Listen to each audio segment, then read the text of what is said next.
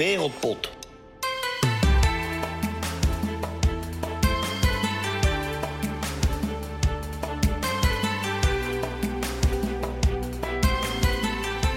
Bij het noemen van deze drie landen krijg je als Nederlander vaak een bepaald schrikbeeld. Je denkt aan oorlog, corruptie of geschonden mensenrechten.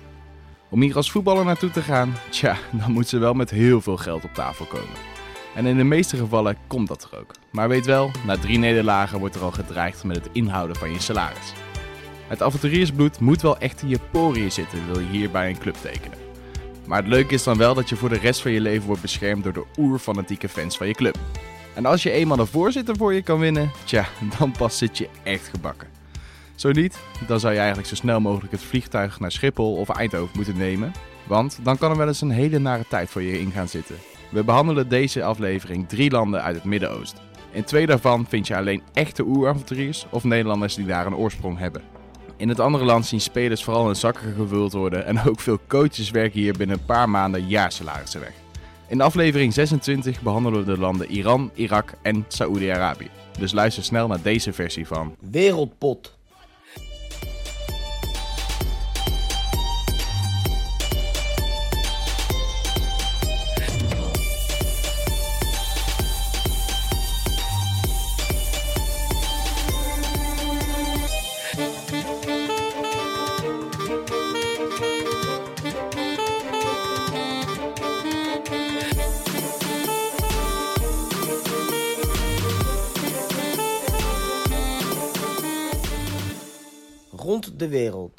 In deze openingsrubriek behandelen we ja, altijd als eerste de actualiteit, eh, het laatste nieuws van de voetballers en voetbalsters Ja. over, eh, over heel de wereld. Ja. En voordat we dat gaan doen, hebben we ja, een heugelijke mededeling aan jullie. Want ja, we zijn genomineerd ehm, voor ehm, een voetbalpodcastprijs van Total Football Fest. Ja, En dat vinden we hartstikke leuk. En ja, sterker nog, dat vinden wij zelf zo leuk dat ja, als je eenmaal om de prijzen meedoet, dat we hem ook willen winnen. Ook blijf voetballen. Bl- blijf voetbal. En met podcasts is dat, eh, is dat niet anders. Nou, jullie kunnen eh, ons helpen hiermee. Door Ja. te voten, stemmen, te delen en te spammen. Eh, maakt allemaal niet uit. Eh, want net als wat jij zegt met voetbal. is, het maakt het niet uit op welke manier je wint. Als je maar wint. Ja, Ja. wij willen heel graag winnen. Je kan de link, want het gaat digitaal, Ja. vinden in onze bio's. En daarmee bedoelen we natuurlijk de ja, website, mogelijkheid daar, op onze sociale media pagina's. Dus zit je op Twitter, eh, check onze Twitter bio, dus op ons profiel. En Instagram je echt mokerveel. Ja, kijk dan daar even in onze, in onze bio. En stem op Wereldpot. En ja, omdat Wereldpot met een W eh, is en de W nou eenmaal laat in het alfabet zit, moet je wel even naar beneden scrollen daarvoor. Maar de rest wijzigt vanzelf. Je hoeft niks te bevestigen. Je hoeft niet je e-mailadres, je adres eh, of de naam van je huisdier of aan te geven dat je een robot bent. Maakt, ma- maakt allemaal niet uit. Alleen klikken is genoeg. Alleen klikken. Ja. Is genoeg. En ja, nou dan denk ik, we komen hier later nog wel een keer op terug, toch? Ja, zeker. Ja, we staan op dit moment tweede. En het is, eh, we hebben tot en met 31 december om bij de top 5 te horen. Ja. Dus eh, ja, daar gaan we natuurlijk vol voor. Maar eh, ja, laten we gaan beginnen met Inderdaad, waar we het altijd over hebben. Precies, de kwestie van Europees voetbal halen, top 5, shortlist. Nou, let's go. Ja, over top 5 gesproken. Ik denk dat deze club van deze voetballer wel hoger gaat mikken in de Serie A. Want Stefan de Vrij heeft het doelpunt gemaakt voor internationale. En Ja. deed dat op bezoek bij Torino. Het was kletsnat daar. Het heeft daar geloof ik aan één stuk wel geregend. Ook tijdens die wedstrijd. Ja, gelukkig wonnen ze die met 3-0. En Stefan de Vrij maakte de 2-0. En deed dat uit de voorzet vanaf rechts. Uit hoofd was de vrije trap. En nou, hij liep compleet vrij weg bij de tweede paal. En ja, met een lekkere schuiver schoof hij binnen. Voor hem natuurlijk extra lekker. Want Conte, de trainer, die, ja, die mag hem. Die stelt hem altijd op. Uh, heeft echt ontzettend veel vertrouwen in hem. En ja, voor hem is het, wat ik al aangaf, extra lekker. Want tijdens het Nederlands elftal, dus een paar wedstrijden daarvoor... die periode was hij nog niet helemaal fit. Hè? En kon hij, als hij al bij de basis ho- hoorde... Ja. Nou, valt natuurlijk over te discussiëren... Maar ja, hoorde die daar niet bij. Dus dat is uh, extra lekker. En over internationals gesproken, die hebben gescoord. Uh, Tony Verlena maakte namens Cuban Krasnodar op bezoek bij Arsenal Tula. De 1-0 al na 7 minuten had hij wel een beetje geluk bij. Want het was een typisch Verlena moment. Schot uit de tweede lijn. Ja, het linkerbeen. Dat kennen we inmiddels. Nee, jij helemaal. Want jij uh, hebt geloof ik al meerdere shirts van hem. en ja, die bal zat erin. Ja, voor hem natuurlijk best wel, best wel goed. Want hij doet het gewoon goed daar. Speelt altijd. Uh, is mateloos populair bij de fans. Ja. En ja, het is dat, dat Tula nog terugkwam, maar ze hadden deze wedstrijd ook wel moeten winnen. En gelukkig was dat, uh, was dat voor hen ook het geval. Ja, zeker. Filena natuurlijk een, een, grote vaste waarde bij, bij Krasnodar. Ook uh, uitgeroepen tot man van de wedstrijd. Um, mocht zich ook wel iets meer laten zien. Dat even een klein dipje. En uh, ja, hij heeft nu met Krasnodar een, een, clubrecord gebroken door deze wedstrijd te winnen. Want ze hebben volgens mij nog nooit in 17 wedstrijden uh, 33 punten gehaald. Dat uh, seizoen stond volgens mij vorig jaar op 30 of zo. En uiteindelijk waren ze toen derde geworden. Dus eigenlijk is door deze overwinning bij, bij Tula zijn ze weer compleet terug in, in de titelstrijd. Met, met Zenit als, als koploper staan nu zelf vierde op, op zes punten of zo. Dus uh, ja, daar, uh, er is weer goede hoop uh, op bij, bij Krasnodar. En ik denk dat Viljena daar een hele, belangrijke, hele, hele belangrijke rol bij gaat spelen. Ja, nee, dat doet hij sowieso al. Dus laten we hopen dat hij aan het vol blijft houden. Ja, absoluut. Nou, belangrijke rol belangrijker dan dit kan bijna niet. Dave Bulthuis in uh, Zuid, uh, Zuid-Korea. En goh, wat hebben we genoten, hè? Vooral van zo'n manier van juichen. ja, het is echt weer top. Het, is, uh, ja, het, het, gaat goed met, met Dave Bulthuis. die, die speler is bij Ulsan Hyundai in, in Zuid-Korea. En met nog één wedstrijd te gaan staan ze nu drie punten voor op Jeonbok waar ze eigenlijk nu afgelopen uh, zaterdag 1-1 gelijk tegen hebben gespeeld. En het doelpunt kwam van Dave Wildhuis. Die, ja, ja, wat voor een, hè? Ja, het is een bal die eigenlijk gewoon keihard, keihard omhoog wordt getrapt. Gewoon op randje 16 door een van zijn medespelers. En die bal die valt neer. En ja, er is natuurlijk niemand in heel Zuid-Korea zo sterk als Dave Wildhuis. Dus die bal uh, komt uiteindelijk bij hem terecht. En hij werkt hem ja, een beetje op frommelachtige wijze achter de doelman. Super belangrijk uh, doelpunt. Wat als ze hadden verloren, dan, uh, dan, was, ja, dan was Schomburg nu over Ulsan uh, heen gegaan. En Schomburg heeft een beter doelsaldo. Dus met nog één wedstrijd te gaan, sta je dan in één keer niet meer ja, er goed voor om, om, om die titel te pakken. Dus uh, had nog niet gescoord in Zuid-Korea. Ja, dat je het op deze manier doet, ja, dan zie je inderdaad wat er bij hem loskomt. Hij gaat als een maniak, loopt hij naar de, naar de zijkant. Ik denk dat hij misschien iets van vijf uh, ja, goal celebrations in zijn hoofd heeft. En uiteindelijk besluit hij dan maar gewoon om zichzelf een soort van... Uh, ja, hij wilde, ik denk dat hij uiteindelijk wilde glijden op zijn knieën, maar dat veld was veel te stroef. Dus ja, dan val je met je hoofd eigenlijk gewoon meteen voorover. Ja, dat is, het zag er hilarisch uit, maar dat betekent niet dat uh, ja, wat hij heeft gedaan, dat dat minder belangrijk was. Want ze hebben nu aan een puntje genoeg, zondag 1 december tegen Pohang. ja, de laatste wedstrijd van het seizoen. En wat ik zeg, een puntje is genoeg. En ja, bij winst zijn ze er al helemaal. Maar dat is uh, voor Dave Bulthuis uh, kampioen worden in Zuid-Korea. Als je hem dat een jaar geleden had gezegd, dan had hij je denk ik uitgelachen. Ja, ik denk het ook wel. Maar gelukkig hè, was hij op tijd fit. Altijd een beetje moeilijk ook uh, bij, bij Ulsan. En Ja. ik hoop niet dat, ja, wat jij zegt, dat die manier van juichen van hem uh, pijntjes heeft overgelaten. Want Nou, ik denk het niet. hoewel alles daarvoor er goed uitzag, was dat inderdaad uh, dat je denkt van, oh jee, doe nog niet. Maar ja, gelukkig heeft hij het gered. Maar er is Ja. nog meer succes in Azië. Ja, absoluut. Eh, Kelvin eh Jongapin is natuurlijk een, eh, een gast geweest in de uitzending bij ons. En eh, ja, die hebben volgens mij in de laatste 25 wedstrijden maar één keer verloren. Dus die zijn gepromoveerd naar het hoogste niveau van eh, Japan. Met Yokohama eh, FC.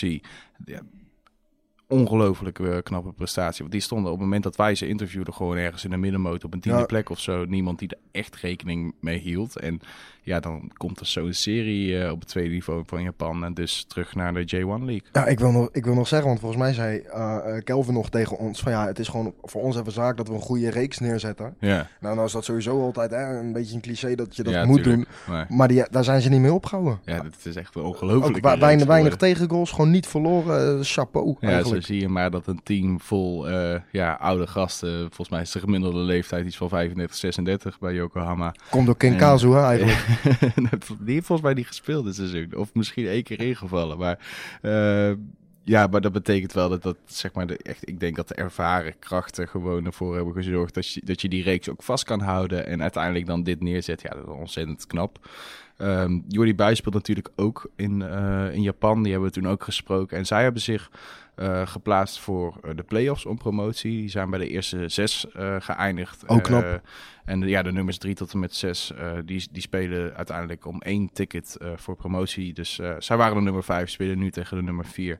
Vent Forret. En ja, we wensen Jordi Buijs hierbij alle, al het succes wat hij nodig heeft. En nou, hij heeft volgens mij vandaag of gisteren heeft hij een compilatie van zijn doelpunten op Instagram gezet. Nou, dat is wel de moeite waard om even naar te kijken. Want ja, die heeft echt, eh, het, het schot in zijn rechterbeen is er nog niet uit, laat ik het zo zeggen. Het, ongelooflijk wat voor doelpunt hij heeft gemaakt daar. Ja, ik hoop dat hij ook in de play-offs uh, gaat prikken. Want ja, zoals hij zegt uh, en heeft gezegd tegen ons, van hij kan best wel eens een balletje in, in een kruisje of op iemands hoofdje neerleggen. ja, en, ja, voor, voor iemand die verdediger heeft gespeeld, heeft hij natuurlijk ook best wel veel gescoord. Zo ja, is het ook. Ja, nee, zeker, zeker.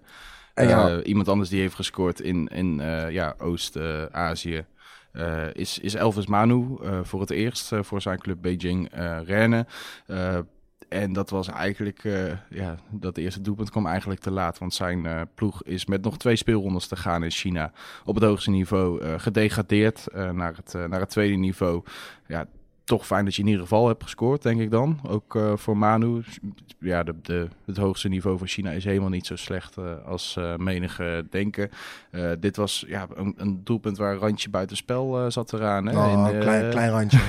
het, het, was in de herhaling goed te zien dat Elvis er wel eens buitenspel kon, kon staan. Het was een voorzet vanaf de rechterkant die eigenlijk omhoog werd gekopt, toch? Ja, en op correct. die manier ja, in, in het strafschopgebied van de tegenstander viel.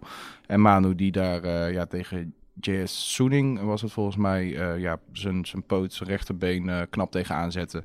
En daarmee zijn eerste dus maakte in, in Chinees dienstverband. En die wedstrijd werd dus met 2-3 verloren, waardoor zij ja, niet meer genoeg punten kunnen halen om op het hoogste niveau te blijven. Dus jammer voor Elvis dat hij is gedegradeerd. Maar ja, goed dat je in ieder geval hebt gescoord, denk ik dan. Ja, uiteraard. En ja, scoren deed hij sowieso. Hè? Helemaal als uh, naar de centen kijken. En ja, als we het dan al over scoren hebben, kunnen we in deze aflevering, en zeker op dit moment, het ja, eigenlijk niet, niet over Denis Mamedov yeah. uh, van Pune van hebben. Want hij heeft natuurlijk wel eens vaker doelpuntjes gemaakt. Ik weet uit mijn hoofd niet of hij wel eens eerder in deze briek is geweest. Uh, weet je dat? ik denk het wel, met dat wij het over Lima hebben gehad. Ja, dat, dat, dat is correct toen, inderdaad. Ja. Nou, in ieder geval, wat in Armenië, waar hij speelt, bij Punic, het geval is, is dat je als je eenmaal in de Armeense competitie speelt, je in de hoofdstad Jere van Ben. Ja, daar zitten geloof ik nog zes, zeven andere clubs. Ja. Dus je speelt eigenlijk elke wedstrijd de stadsderby. Nou, echt fantastisch. Want ja, Mamudov uh, speelde met Punic tegen FC Jerevan. Dat was de nummer laatst. Die hadden dit seizoen nog geen punt gehaald. In 14 wedstrijden geloof ik maar 10 of 11 keer gescoord. Maar die kregen uh, 8-2 pak slaag. En Ja. ja, dat kan natuurlijk wel gebeuren. Maar het stond bij rust 0-6. Ja. En eindstand, letterlijk, heeft Denis Mamudov er vier gemaakt. De eerste was een pingel. Uh, ja, de laatste liep hij binnen. Bij de derde uit mijn hoofd stond hij vrij. En de andere, ja, die tikte die ook binnen. Dus ik weet niet of ze het expres hebben gedaan. Maar Dennis heeft er eigenlijk alleen maar voor gezorgd dat hij in een compleet vrije positie stond. Ja, dat was natuurlijk fantastisch. Want ja, zo krik je je doelpunten uh, natuurlijk wel lekker op. Uh, Ja, hij, niet, hij pakte ook de hele de bal als hij had gescoord. Van, Ja. Ik wil er nog één, ik wil er nog één. Ik wilde nog één, ik wilde nog één. De hele tijd die bal pakken, inderdaad. Alsof er iets misschien ja, van afhing of zo. Maar het was in ieder geval heel erg leuk, uh, leuk om te zien. Ja, absoluut. Iets anders wat leuk was om te zien was dat Henk Veerman weer heeft gescoord voor het eerste uh, elftal van, uh, van St. Pauli. Hij heeft natuurlijk een heel zwaar eerste seizoen gehad. Hè. Hij scoorde toen volgens mij zijn eerste drie wedstrijden voor St. Pauli. En elke wedstrijd minimaal één keer. En uiteindelijk iets van zes, zeven keer toen in zijn eerste seizoen. Maar raakte geblesseerd aan zijn kruisband. Uh, moest vervolgens ja, een lang revalidatietraject volgen. En dat heeft hij in Zeist gedaan bij uh, ja, andere Nederlandse jongens die uh, last hadden van of dezelfde soort blessures of andere soorten knieblessures. Waardoor ja, FC Kruisband een soort nieuw leven in werd geblazen met ja, Henk Veerman voorop. En het was volgens mij een paar weken geleden dat hij voor het tweede team van, van St. Pauli, wat op het derde of vierde niveau speelt. Ja, uh, ja. Regionaal Liga, deze is vierde. Uh, dus dus uh, toen had hij al gescoord tegen HC Hannover. Maar nu uh, dus ook weer terug in de tweede Bundesliga tegen uh, Eschgebierske Aue. ja, er was een, een bal die hij gewoon knap controleerde. Eigenlijk een beetje naar beneden hè, met zijn Ja. borst. Hij is natuurlijk twee meter eh, één of zo. Dus eh, voor hem eh, wat naar beneden is, voor andere mensen omhoog. Maar hij, doet, hij neemt die bal naar beneden aan. En hij schiet hem eigenlijk keurig, zoals ze dat van Veerman eh, wel kennen. Die bal gewoon eh, keurig eh, ja, strak over de grond in, in, de, in de lange Ja, hoek. Onhoudbaar eigenlijk. Het, Net als zijn reputatie bij de fans, want hij is Ja. mateloos ja, populair. hij is hè? mateloos populair. Maar het is, het is natuurlijk ook een echte St. Pauli-speler. Hè? Dus Eigenlijk natuurlijk wel. al een cultclub. En dan zie je zo'n ja, boomlange Nederlander van twee meter... die een fantastische techniek heeft. Hè? Want hij legt echt heel veel ballen dood. Maakt niet uit op wat voor manier. Ja. Alleen hij is gewoon slungelig. Een beetje Ja. Pieter Crouch idee krijgen er af en toe. Alleen dan nog technischer. Alleen nog want technischer, in, in, zijn eerste seizoen kan ik hem kan ik nog echt een paar goede assists herinneren. Ook met de borst en met zijn knieën. En, en Ja. echt te gek. Ja. Dus, dus nee, dat gaat. Ik, denk, ik hoop gewoon dat Veerman uh, dat hij heel blijft. Uh, en dat hij uh, net zoveel doelpunten mag maken als vorig jaar aan het begin. En dat door kan zetten over een heel jaar. En lekker bepalend zijn. Ja, en, en Vincent van mij speelt natuurlijk ook in Duitsland. Daar hebben we het nog niet zo heel vaak over gehad. Maar die is ook wel lekker bezig. Maakte afgelopen weekend zijn zesde doelpunt van het seizoen. Dat was tegen Victoria Keulen. En ja, voor mij speelt natuurlijk bij MSV uh, Duisburg. Dus uh, het lijkt een beetje alsof hij uh, ja, gewoon nog steeds dat de graafschapsshirt aan heeft. Want dat ziet er gewoon precies hetzelfde uit. En hij, ziet, hij is zelf ook niks veranderd voor mijn gevoel. Gewoon nog steeds dat lange blonde haar naar achteren. Dus ja, zijn zesde goal, knap. Um, was een bal die hij uh, eigenlijk meteen goed aannam. Hè? Ja, en, uh, ook wel perfect meegestoken krijgt. Hè? Ja, was, was, een, was een knappe assist, inderdaad. En hij nam hem goed aan. En wat daarna, echt die rust. Heerlijk. Oh, Heerlijk. dat oh, is, genieten. Ja, dit is, het, hij heeft natuurlijk zo'n bepaalde flair om zich heen, weet je wel. Misschien een beetje arrogantie of zo. Maar ja, zolang je blijft scoren is dat natuurlijk geheel terecht. En ja, hij... hij krijgt die bal. Hij is natuurlijk vogelvrij in die 16, maar hij blijft zo rustig hij met, zijn hele lichaam geeft eigenlijk aan dat hij die bal een lange hoek gaat schieten. Maar raakt hem ja, een beetje half op zijn hak. Weet precies wat hij doet. En die bal uh, ja, die, die gaat achter een doelman die geen idee heeft wat hem overkomt. Hij scoorde vorige week ook al tegen, tegen Hansa Rostock. Dus uh, nou, voor mij goed bezig. Uh, zes doelpunten nu op, op het derde niveau van Duitsland. Ja, die gaat langzaam wel weer in vorm komen, denk ik. Ja, hij pikt zijn doelpuntjes mee. En ja, dan gaan we even van uh, de aardsrivaal van Duitsland natuurlijk niet naar Nederland. Want daar gaat Wereldpot niet over. Maar naar de Engelse competities. Want wie daar ook langzamerhand haar doelpuntjes mee pikt, is Nadine Hansen. Want uh, ja, ze is echt in de voorbije weken vaak al in deze rubriek geweest. Maar dit keer kunnen we haar ja, niet onbenoemd laten. Want ze heeft namens de Aston Villa Ladies in de competitie, spelen op het tweede niveau, moet er even bij gezegd worden, de enige goal gemaakt tegen, tegen Lewis. En ja, Nadine Hans is best wel slimme speelster, hebben we misschien al vaker gezegd. Maar op een gegeven moment bij een vrij trap vanaf de rechterkant loopt ze vanaf de linkerkant het strafschopgebied uh, binnen. Zet nog één stapje opzij, waardoor ze haar directe tegenstander kwijt is. Nou ja, en uh, ik, ik geloof niet in toeval. Ik denk dan nee. altijd dat het zo moet zijn. En ja, die bal die gaat haar kant op. Ja, wat ik al zeg, ze is los van haar tegenstander. Kopt die bal geplaatst, niet eens zo super hard in de verre hoek. En het bleek de enige goal van de wedstrijd. En ja, ik kan me niet herinneren dat ze vorig, vorig seizoen al zo vaak heeft gescoord. Dus nee, is, nu gaat het echt lekker. Nu gaat het echt lekker. Die is ja. echt in topvorm. En ja, als we het over topvorm hebben, ik ben volgens mij ook vorige week ook al een beetje moeite mee van, van enthousiasme. Want fenomeen Miedema, ja, wanneer beslist hij geen wedstrijden? Dit, dit keer speelde Arsenal uh, tegen Liverpool. Yeah. Uh, we speelden natuurlijk met Joe Roord en Danielle van den Donk, twee andere toppers ook uh, van het Nederlands elftal. En nou wil het dat Joe Roord haar ja, die bal perfect in de loop meegeeft. hij is natuurlijk al vaak gebeurd, hè, ook bij het Nederlands elftal. Maar ja, de aanname is goed. Ze schiet die bal echt meteen, zoals een echte spits, betaamt in de verre hoek. En wat mij vooral opviel um, bij deze goal was het commentaar. Ik weet niet precies of het officiële commentaar was of misschien van de, het Arsenal Club account. Maar de commentator die was echt een seconde stil, alsof hij verbaasd was en zei toen alleen maar dodelijk. Ja, en beter kan je het eigenlijk niet omschrijven. Want Yeah. het, het was goal nummer 16 van het seizoen. Ja, we weten allemaal, hè, ze is pas 23 jaar, scoort aan de lopende band. Ik denk, mocht hij er ooit mee stoppen, dat we dan drie, misschien wel 4000, nee, dat gaat wel te ver, maar minimaal 2000 doelpunten verder zijn. niet, misschien gaat ze wel richting Pelé of zo, weet ik veel. Ja, of? Ja. wie, wie zal het zeggen?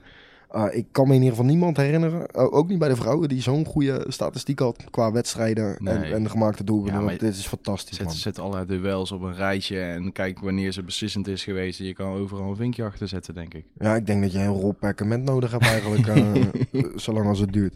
Nee, top. Echt top. Ja, wat echt top. Eh, ja, eigenlijk ons hoogtepunt van de week. eh, doen we vaak, vaak als laatste in deze rubriek. Eh, was eigenlijk op het moment dat, dat Nederland speelde hè, tegen, tegen Estland. Eh, en het is niet dat we dat erbij gaan pakken, maar eigenlijk een, een, een ander moment uit de wedstrijd. Eh, de vriendschappelijke wedstrijd tussen uh, Azerbeidzjan onder 21, Oekraïne onder 21. En dan denk je, wie, wie speelt daar nou weer dan? Wat heeft dit, wat heeft dit met wereldpot te maken? Ja. Nou, Ja. Luister, luister maar. Ja, dat is eigenlijk de broer van, van Kukcu van, van Feyenoord.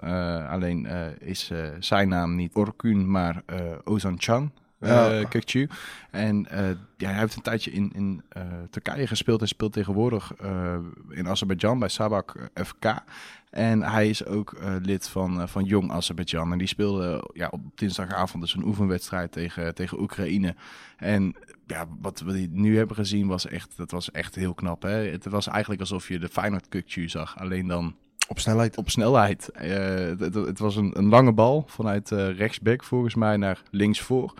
Eh de, de, de, rechtsback van Oekraïne is, ja, die springt naar die bal, maar die kan hem nooit raken. En hij neemt hem eigenlijk al meteen dood aan op... eh, Heerlijk. Ja, op gewoon in de, in borst. de loop ook. ja, en toen zaten wij naast elkaar van, oh. Dit wordt, ja, gaat scoren. En, en, Zei hij nog. ja, en hij, hij begint aan de dribbel vanaf een, denk ik een meter of veertig. En hij rent, hij sprint echt hard eh, richting, richting een strafschopgebied. Gaat volgens mij nog één verdediger van Oekraïne voorbij. Want hij is eigenlijk al niet meer te houden. En hij schiet die bal gewoon op feilloze wijze met zijn ja, andere been achter, eh, achter de doelman van, eh, van Jong Oekraïne. En volgens mij is dat die Lunin van, eh, van Real Madrid die nu wordt verhuurd. Zou ik even na moeten kijken, want ik heb niet naar de, hun opstelling gekeken. ik keek ja, alleen voor Gokje. Alleen voor, voor Gukcu. En ja, dat, dit is echt de moeite waard om nog even terug te kijken, toch? Ja, 100%. En sowieso, we, we doen er wel lacherig over. Hè? Soms af en toe met hè, Azerbeidzjan. Maar deze man, we hebben hem van de week ook in, tenminste misschien al een tijdje geleden. Want we zetten zoveel in de story, maar ook in de story gehad. ja, Deze man heeft een techniek en een balbehandeling. Die geeft panna's. Daar, daar, ja, daar krijg je gewoon nachtmerries van.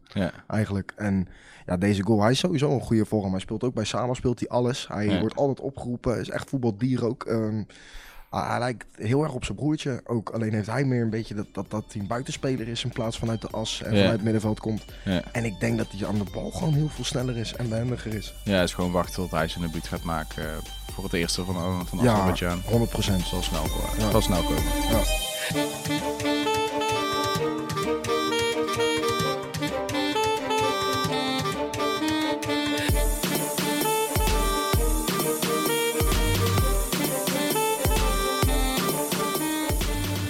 Reizende sterren.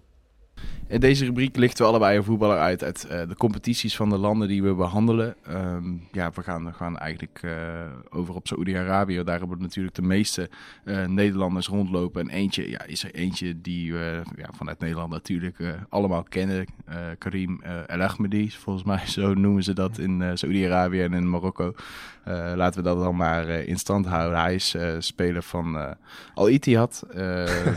Ja, nu onder. Henk ten Katen Eh, en Danny Landsaat. En nu ben ik een, van die assistenten even kwijt. Volgens mij Peter Bedenbroek of zo.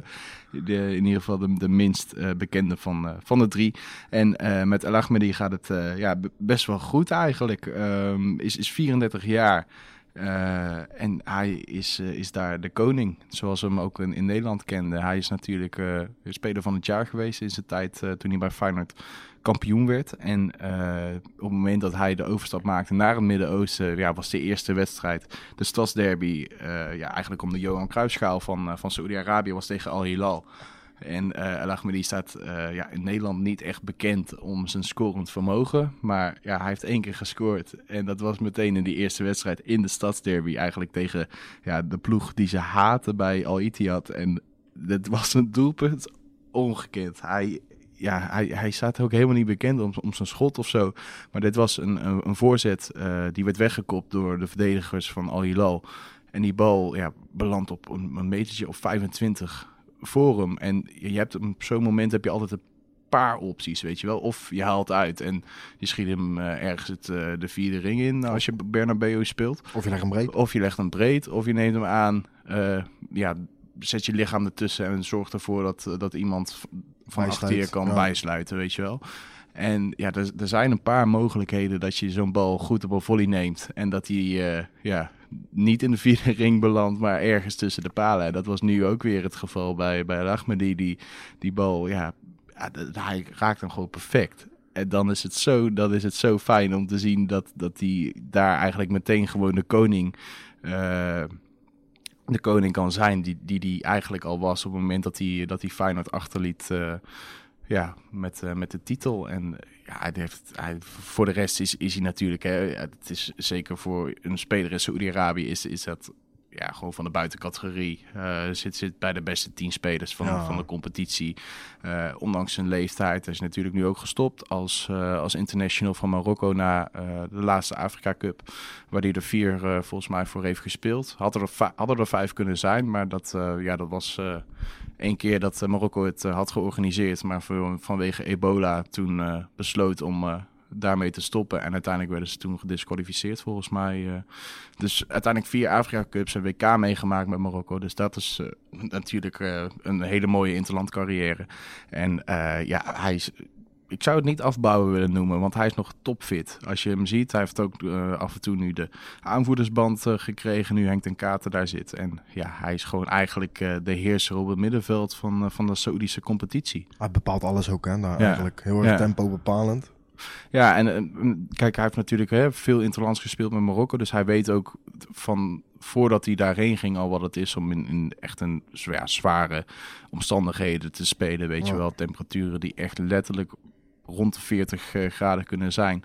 En uh, hij, hij, is eigenlijk helemaal niks veranderd uh, als in zijn laatste seizoen bij Feyenoord. En hij is nu toch al bezig uh, bij de aan zijn tweede seizoen bij Al Ittihad. En ja, om te zien dat hij aan kwaliteit helemaal niks heeft uh, verloren. Aan, aan snelheid en balbehandeling. Aan uh, ja, hoe snel je de bal van A naar B krijgt. Daarin is hij gewoon eigenlijk nog steeds hetzelfde. En hij heeft gezegd van ja, ik sluit een terugkeer naar Nederland niet uit. Want je weet het nooit in de voetballerij ik denk dat hij dat niet gaat doen. Eh, ik denk dat hij hier zijn carrière afsluit of dat hij misschien nog een ander avontuur aangaat. Maar in ieder geval hoeft hij zich over één ding uh, nooit meer zorgen te maken. En dat is uh, dat er niet genoeg geld op zijn bankrekening staat.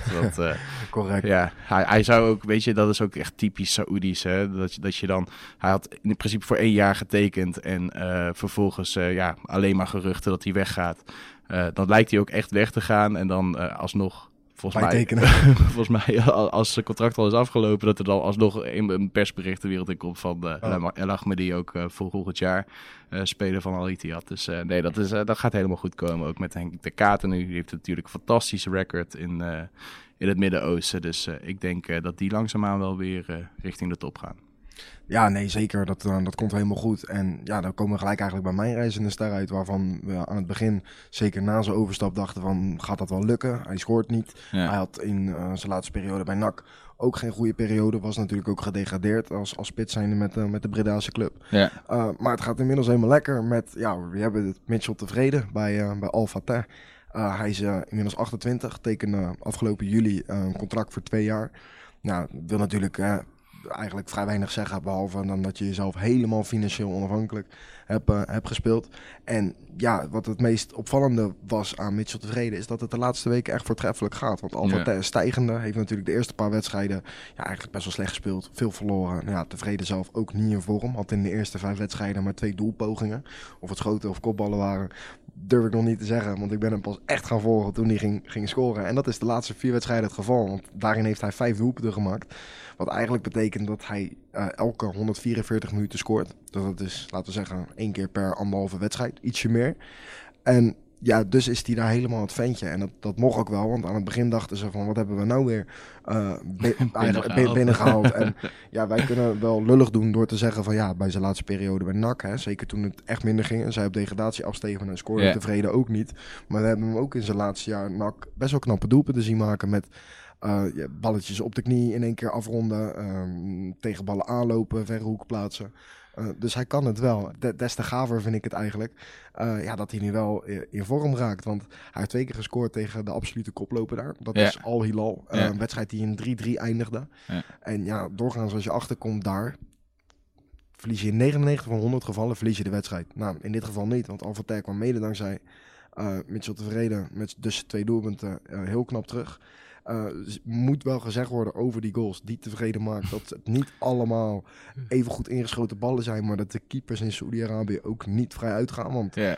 ik denk dat de helft van zijn doelpuntenproductie... Ook al kan het helemaal niet met vijf goals. Maar twee of drie ballen, ja, die hadden er doorgaans uitgehaald geworden. Omdat de keeper ja, toch die bal naar de, naar de hoek duwt. Yeah. Um, dat was ook zo tegen Al Adar. En ja, toen maakte hij er ook twee. Was overigens de eerste overwinning van Al Fateh. Uh, de wedstrijd werd met 3-5 gewonnen. En ja, zo lekker gaan ze uh, niet in de competitie. Um, maar het begint langzamerhand wel te komen. Mitchell tevreden, ja, er worden daar veel doelpunten gemaakt. Uh, niet altijd door dezelfde spelers, maar staat inmiddels achtste op de topscorerslijst.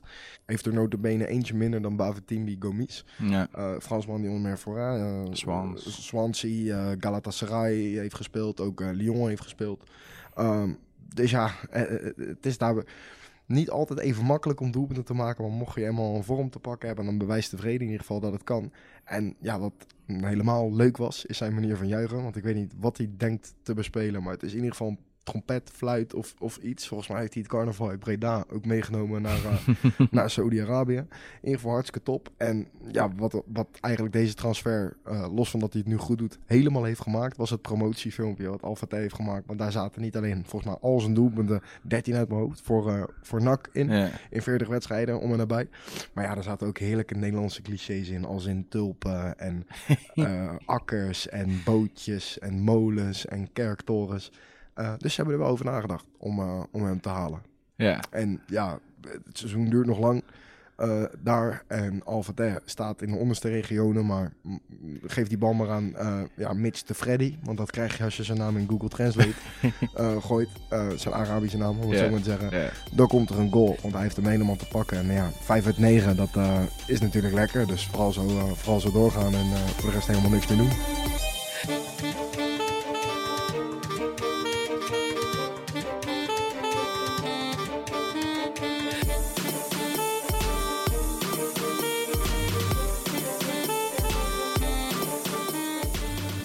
Beste papieren. In deze rubriek uh, behandelen we de spelers uit uh, de landen en de competities uh, die we behandelen. En ja, laten we beginnen in Iran, want daar speelt Pouya Assadi bij Badran Teheran op het tweede niveau. kunnen we eigenlijk best wel gelijk heel snel klaar mee zijn. Want los van een paar uitslagen valt daar echt heel moeilijk over iets, iets terug te vinden. Qua samenvattingen, maar ook qua statistieken. Uh, wat ik al zeg, op YouTube staat niet veel. Ja. Uh, we krijgen het alleen een beetje via social media mee. En als we hem qua gezichtsuitdrukking mogen geloven, zit hij daar prima op zijn plek. Speelt Ja. hij zijn wedstrijdjes. Ja. En uh, ja, so far so good. Dat kunnen we eigenlijk niet zeggen van avonturier Kevin Jansen. Want die maakte deze zomer nog de overstap naar Gol Gohar. Op het hoogste niveau in Iran. En ja, toen gingen bij ons eigenlijk een beetje de wenkbrauwen omhoog. En ja, de onderkaak omlaag. Dat we dachten van, hè, wat, wat, wat, gebeurt hier? Ja. Uh, maar ja, de man wilde een avontuur, heeft het gekregen, maar is inmiddels weer uh, terug in Nederland. Is uh, ja, clubloos tussen aanhalingstekens, want hij houdt zijn conditie op peil bij, uh, bij Barendrecht. Waar, waar hij wat connecties heeft. En we waren toch wel benieuwd hoe of wat, hoe zijn avontuur in Iran was. Is natuurlijk ook in het nieuws geweest. En ja, daarover hoor je eigenlijk nu meer. Hallo, met Kevin Jansen. Hi Kevin, je spreekt met Trevor van Wereldpop. Hey. Hi, hoe is het met je? Ja, gaat goed. Hoe is het met jullie? Ja, goed, altijd goed. Ja, we zijn uh, uh, genomineerd voor een prijs, dus wij, bij ons kan het uh, geluk op dit moment niet op. Ja, dat is mooi. Ja, hey, en ik ben eigenlijk heel erg benieuwd hoe het is om weer in Nederland te zijn sinds je vertrekt bij Gol Golgohar in Iran. Heerlijk. ja, is lekker hoor. Even, weet je, dat ik wel geniet, maar ja, slecht weer is het enige, maar voor de rest prima. Nee, begrijpelijk. Want ja, kan je ons iets vertellen waarom je ja, voortijdig uit Iran bent vertrokken? Um, ja, kleine dingetjes bij elkaar, uh, wat het uh, gewoon niet, uh, ja, voor mij niet, niet dat maakte wat ik, wat ik verwachtte eigenlijk. En ja, dat bij elkaar opgesteld heeft, mij, heeft mij doen besluiten om, om daar weg te gaan. En zat het dan vooral in het voetballen gedeelte of in ja, het cultuurverschil daar? Um, ja, van, uh, van alles. Uh, kijk, weet je, in het begin werd ik heel goed geholpen. En uh, ja, hadden we een tolk die, die alles voor mij vertaalde. En, maar ja, uiteindelijk een tijdje werd dat toch anders. En ja, zat ik eigenlijk bij de bespreking ook zonder een woord te begrijpen. En die man was steeds vaker weg. Dus ja, dat, waren dingetjes. En ik heb een keer op een vliegveld gestaan dat ik gewoon niet wist waar, waar ik heen moest. En, sliepen we weer ergens anders. En elke keer reizen. Ja, die kleine dingetjes bij elkaar werd gewoon een beetje, eh, ja, gewoon een beetje vervelend eigenlijk. Want was dat op voorhand wel beloofd dat die, die talk, zeg maar, sowieso in de eerste maanden, in de eerste fase, ja, eigenlijk praktisch altijd tussen aanhalingstekens bij jou zou zijn? Ja, ja, nou ja, ik zou er gewoon uh, hij zou gewoon alles voor mij vertalen en eh, zodat ik het zou begrijpen. En eh, ja, wat ik zei, in het begin was het gewoon goed. En ja, later was hij er steeds vaker niet. En het was dan niet zijn schuld, want hij moest gewoon alles regelen voor de club. Maar ja, het was wel, was wel vervelend voor mij. Nee, begrijpelijk. Want hadden zij dan verwacht dat jij binnen een maand bij wijze van spreken Arabisch zou leren? Nee, nee, dat niet. Dat niet. Maar wat ik zeg, kijk, de trainer ging ook weg. Eh, die Kroaat. En eh, ja, Eh, toen is het een beetje veranderd allemaal. Eh, Ja. Een nieuwe trainer, dat was, dat was gewoon een, een man uit Iran. En eh, ja, ja, het was gewoon allemaal, het werd een beetje anders. Kijk, ik speelde nog wel. Ik eh, speelde gewoon de wedstrijden, dus ja, dat was, dat was geen probleem. Alleen, eh ja, het zou kunnen blijven. Maar ik hoorde ook van, van mensen bijvoorbeeld, ja, als wij, als wij nog drie keer verliezen, dat, eh, dat niemand zijn geld zou krijgen daar. Je weet hoe dat gaat in die landen. Eh, kijk, ik, zou het, ik heb gewoon een FIFA-contract, dus eh, ik zou het uiteindelijk wel krijgen. Maar ja, ik heb geen zin om drie jaar achter mijn geld aan te, te moeten zitten. Dus ja, als je al die dingen hoort, voor mij was dat gewoon ja, zo snel mogelijk weg. En, Maar dat was, was dus gewoon eigenlijk dat ze ja, al nee, qua slechte resultaten, dat ze dan begonnen met dreigen met, met sancties die eigenlijk gewoon helemaal niet, niet kunnen. Bijvoorbeeld geld niet krijgen en dat soort dingen. Nou, het kwam niet vanuit de club. Kijk, die, die tolk, eh, die, die vertelde mij dat. Hij zegt, kijk, ik werk hier al een aantal jaar en eh, ik heb meegemaakt. Kijk, als jullie geen resultaten halen, dan, dan betalen ze gewoon niet of gewoon eh, ja, vier maanden te laat. En het was al mijn, mijn intentie om eh, ja, eigenlijk tot de winter daar te blijven. En toen ik dat hoorde, dacht ik van, ja, weet je, dan is het misschien ook beter om nu gewoon gelijk te gaan. Want eh, dan kan ik nog een gedeelte meekrijgen en dan eh, kan ik gewoon lekker naar Nederland. Ja, dan ben je er vanaf. Dat kan ik me ergens ook wel, eh, Ja. wel voorstellen. Ja. Alleen, ja, wat ik zei, kijk, ik speelde gewoon, ik heb zes wedstrijden gespeeld van de negen. En eh, ja, het was niet dat ik naar tweede was gestuurd of zo, dat helemaal niet. Maar eh, het was gewoon niet, niet mijn voetballen ook. En, eh, allemaal, wat ik zei, allemaal dingetjes bij elkaar. Ja, want wat was eigenlijk op voorhand toen je naar Iran ging, wat natuurlijk ja, niet een, een voor de hand liggende overstap is voor een voetballer uit Nederland, eh, je, je plan, behalve dan tot, tot de winter blijven en natuurlijk zoveel mogelijk, eh, zo goed mogelijk te, te spelen. Nou ja, gewoon, eh, ja, mijn plan. eh, ik, ik wilde een avontuur en dat heb ik gekregen. Eh, ja, mijn plan, ik, had, ik, ik heb niet echt verder gekeken naar dit seizoen, maar ja, wat je zei, ik wilde gewoon mijn best doen daar, dan, eh, dan zou ik het wel zien. Oké. Eh, ja, hoe was afgezien van, van het voetballen, want de resultaten, eh, ja, die, die vielen zoals jij al aangeeft een beetje tegen. Wij kregen mee dat Goal Goer ja, moeilijk tot, tot, tot scoren kwam. Hoe was het verder daarom in, in, in Iran eh, te leven? Toch natuurlijk een islamitisch land, heel andere cultuur dan in Nederland. Ja, ja dat, is, dat is aanpassen, maar kijk, het leven was, is, is niet slecht, vooral in de grote steden. Het is gewoon prima te, te overleven. Maar ja, het grootste probleem is gewoon dat zij, zij zijn gewoon niet ingesteld op toerisme. En er spreekt ja, bijna niemand Engels.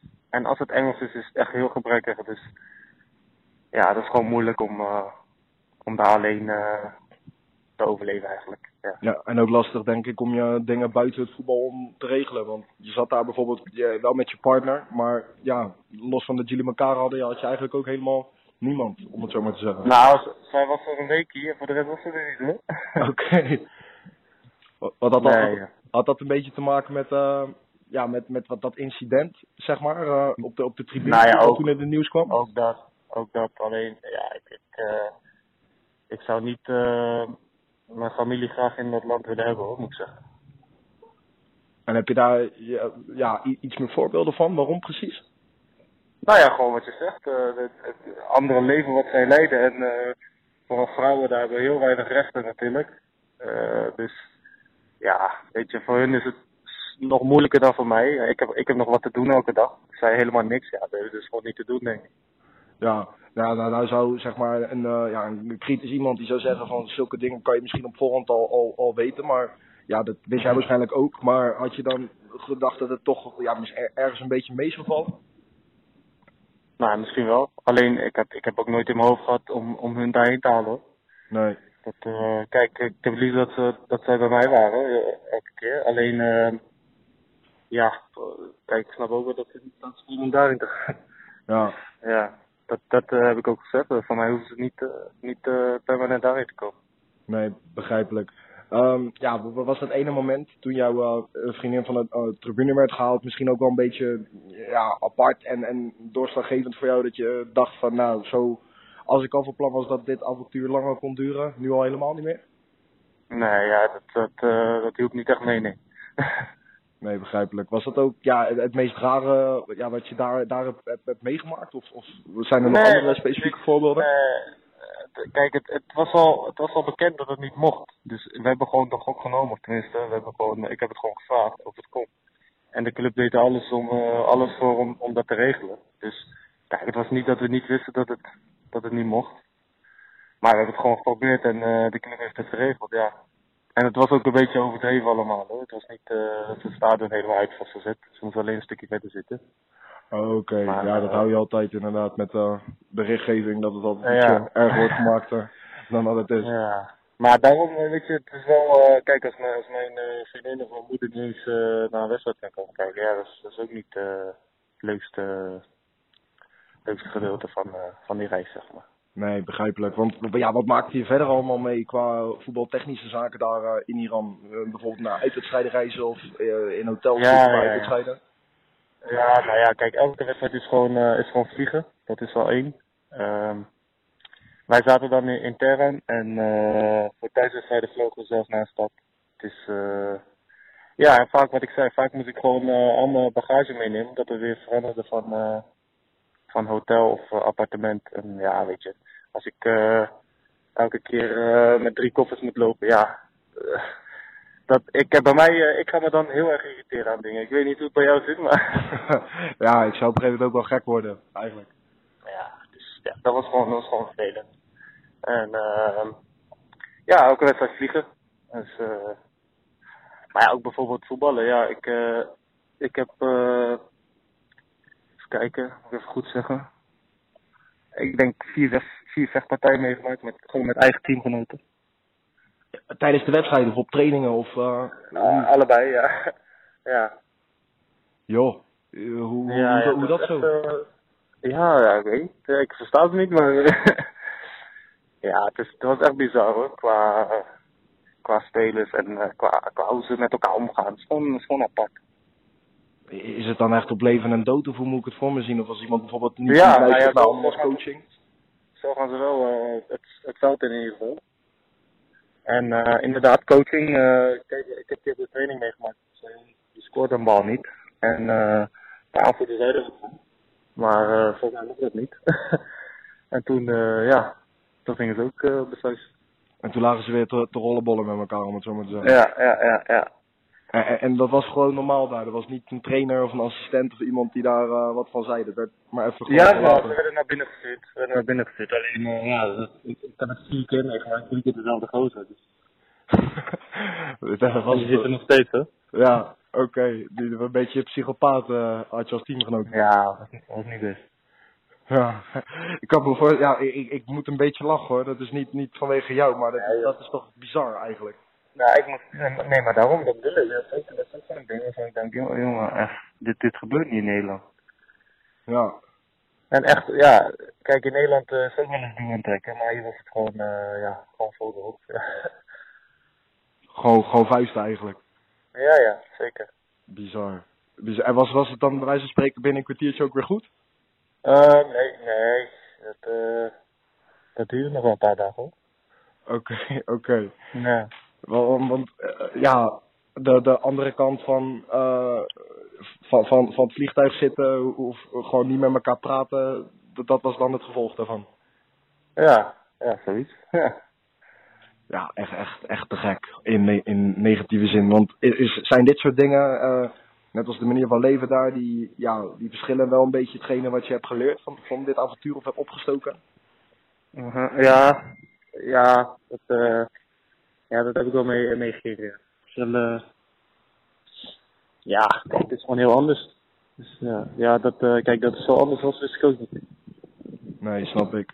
En, en ja, we hebben het al over de coaching gehad, want ja, je was natuurlijk totaal niet machtig. En toen die tolk er op een gegeven moment niet meer was, kreeg je ook eh, weinig mee. Maar qua voetballen zelf, Ja. hoe, hoe, zijn, ehm, hoe was het niveau? Hoe zijn de velden? Eh, de velden zijn dramatisch, ja. Super droog allemaal. Eh, het stadion is ja, eh, heel groot, maar wel oud, vervallen. Eh, ja, topclubs zitten wel vol, moet ik zeggen. Dus dat is wel mooi om te zien. Als, als er twee topclubs tegen elkaar spelen, dan zitten er gewoon 100.000 man. Maar ja, bij ons, bij ons, bij ons was het niet, was het niet heel bijzonder hoor. Ah, heb je überhaupt wel fa- fans gezien van Golgoar? Ja, ja, ja, ja, ja. Oké, maar niet zoveel. oké. En ja, de wedstrijden bijvoorbeeld tegen, ja, tegen de topclubs, om het zo maar te zeggen, waar, waren dat ook de wedstrijden waar je het meest van, van hebt genoten? Ja, ja, nou zeker. Dat, eh, bijvoorbeeld eh, in Tabriz, ja, dat is een topclub, maar die, eh, ja, daar zaten er toen bij 150.000, ja. En die maken wel geluid hoor, die mensen. Dat was, Ja. wel, was wel leuk, ja. Toen kon je zo bij, gek gesteld niet meer horen denken op een gegeven moment. Nee, nee, laat nee, je niet meer horen. Nee, klopt. Te gek. Te gek. Hey, en ja, je traint nu, eh, nu mee met Barendrecht. Is dat ook gewoon Ja, tot, eh, tot de winterstop? Of eh, zit daar nog iets achter eventueel? Nee, dat is wel tot de winterstop. Kijk, ik, heb, ik, heb, ik kwam naar Nederland en mijn beste vriend tot, tot de Barendrecht. Ja, die vroeg mij gewoon of, ik, of ik mee zou willen trainen. tot de winter. Ja, toen heb ik gezegd, ja, weet je, als ik twee maanden geen bal aanraak, dat is ook niet best. Dus doe maar. Ja. Eh, en toen heb ik eh, de trainer gesproken. En het is eh, echt tot de winter. En het is niet de intentie om daar te blijven. Oké, en dat, dat, gaat, dat mocht gelukkig en dat ging gelukkig gewoon in goede harmonie, dat overleg. Ja hoor, ja hoor, dat ging prima. Top. Goed om te horen, want ja, speelt er al iets eh rondom jou qua eventueel nieuwe club voor in 2020? Nou, er zijn wel wat dingen wat lopen, maar ja, het is nog best vroeg. Dus het is niet, eh, nog niet concreet allemaal. Maar ja, de contacten zijn wel al daar. En praten we dan over binnenland of buitenland? Nou, daar heb ik het nu over buitenland, ja. Oké, maar, maar toch, toch niet weer een, een mooi eh, vreemd oord als Nee. Wel? Nee, het wordt wel iets leuker, denk ik. Oké. Maar, maar wat je zegt, het is nog niet concreet genoeg om er iets over te, te willen noemen eigenlijk. Nee, nee, nee, nee. Nou, gelukkig ben je avonturiersdrift niet verloren na dit eh, toch wel hectische eh, voetbalreisje, om Ja. het zo maar te zeggen. Nee, nee, nee, maar kijk, eh, ik denk dat het... Ja, ik was zeggen erger dan dit wordt het niet, maar zo erg was het ook niet. Maar ja, ik denk dat het alleen maar leuker kan worden. Als iemand jou ehm, zou vragen of een, een transfer naar Iran zou kunnen maken, wat, wat zou jij dan tegen diegene zeggen? Ehm, ja, ik, ik zou. Hij moet het van tevoren heel goed regelen. Om, eh, ja, en eh, eerlijk gezegd moet hij gewoon een beetje die taal of snel leren, of, eh, of gewoon een goede tolk hebben, ja. Want dat, is, dat scheelt al een heel, een heel stuk, denk ik. Ja, dat je in ieder geval weet wat, wat, er, wat er gezegd wordt en dat je bij wijze van spreken, wat jij aangaf, op het vliegveld weet waar je naartoe moet, zonder dat, dat je geen hulp kan Ja. vragen. Precies, precies, ja. Oké, maar, maar, maar voor jou nooit meer? Stel, er komt een topclub uit Iran heen. Nee, nee, nee. Nee, nee, nee, absoluut niet. Eh, ja, nou, dat was, eh, was Kevin Jansen. Dus, ja, ja, bizar eigenlijk. ja. Temperamentvol wel daar in Iran ook, moet ik zeggen. ja, absoluut. Sorry, die psychopathische voetbalteam. Hij zit er nog steeds. ja. Ja. Die had ik er toch wel uitgedonderd. Ja, ik bedoel wat je zei, hè, ook eh, over eh Pouya van z- zeker de laatste tijd natuurlijk met, die, met die, Iran. heel het internet daar is afgesloten, dus er is ja, vrij weinig voor de rest over te vinden. Dus laten we maar doorgaan met Saoedi-Arabië. Ehm, daar kunnen we van het eerste niveau alles eh, ongeveer van zien, van vinden, eh, terugkijken, samenvattingen live. Tot in detail. Ja, en maar, Maar je moet niet degraderen. maar je niet, moet niet, niet, maar je moet niet degraderen inderdaad, want dan, ja, dan eh, is er in principe helemaal niks meer te vinden. Alexander Christovou, we hebben hem al eerder benoemd bij onze aflevering over Oost-Europa. Toen speelde hij volgens mij nog in Roemenië, maar hij heeft, eh, hij heeft een stap gemaakt naar eh Al eh, Moschel. Ehm, ja, die spelen op het tweede niveau. Het, is het enige wat ik, wat ik ervan weet, is dat hij een contract heeft tot het einde van het seizoen, dat hij nog steeds 26 is. En ja, dat, hij speelt in de stad Al-Mashma. En dat is een stad van 45.000 inwoners, dus dat is ook al helemaal niet zo groot. Ja. Nee, en ja, wat, wat we ook weten is dat het helemaal niet super lekker gaat met Almozan. Nee, ja, die staan helemaal eh, onderaan op het tweede niveau. En dat, weet je, dat is ook een beetje typisch Saoedi's. Je kan in één keer heel hoog gaan, eh, alles zit mee. Klopt. Eh, Prijzen pakken. Prijzen pakken. eh, ehm, ja, gewoon vanuit het niets een, een meedoen bij de top. Maar je kan ook, ja, dat, dat, dat, dan iemand zegt van, ja, jongens, ik, eh, deze geldkraan gaat dicht. En als er dan niemand komt om dat over te nemen, of er is geen prins meer of, eh, of iets. Ja, dan kan je ook in één keer van, van het eerste niveau naar het vierde niveau afdalen in, eh, in, ja, een tijdbestek van vier, vijf jaar. En ik hoop niet voor, voor Christophe dat hij bij een club zit waarbij dat nu aan de hand is. Alleen, ja, ik vrees wel de ergste eigenlijk. Ik denk niet dat verlengen er voor hem in zit, denk je? Nee, ja, tenzij je weer een paar miljoen krijgt, dan zou ik zeggen van nou, doe maar. Maar ik denk niet eh, dat dat eh, nu gaat gebeuren. Ja, overigens, wie sowieso wel ja, goed in de slappe was zit sinds zijn transfer van afgelopen zomer, is eh oudspeler van de Graafschap. Want eh Youssef El Jebli is naar Al Sali gegaan. En ja, dat is eigenlijk ja, meer dan gegund, toch? Was Ja. al jaren natuurlijk bij de Graafschap, zowel in de Eredivisie als in de Veel te keukenkampioen. goed. Veel te goed. Ja. Eh, het was eh, niet de vraag of hij ooit weg zou gaan, maar vooral wanneer en waarheen.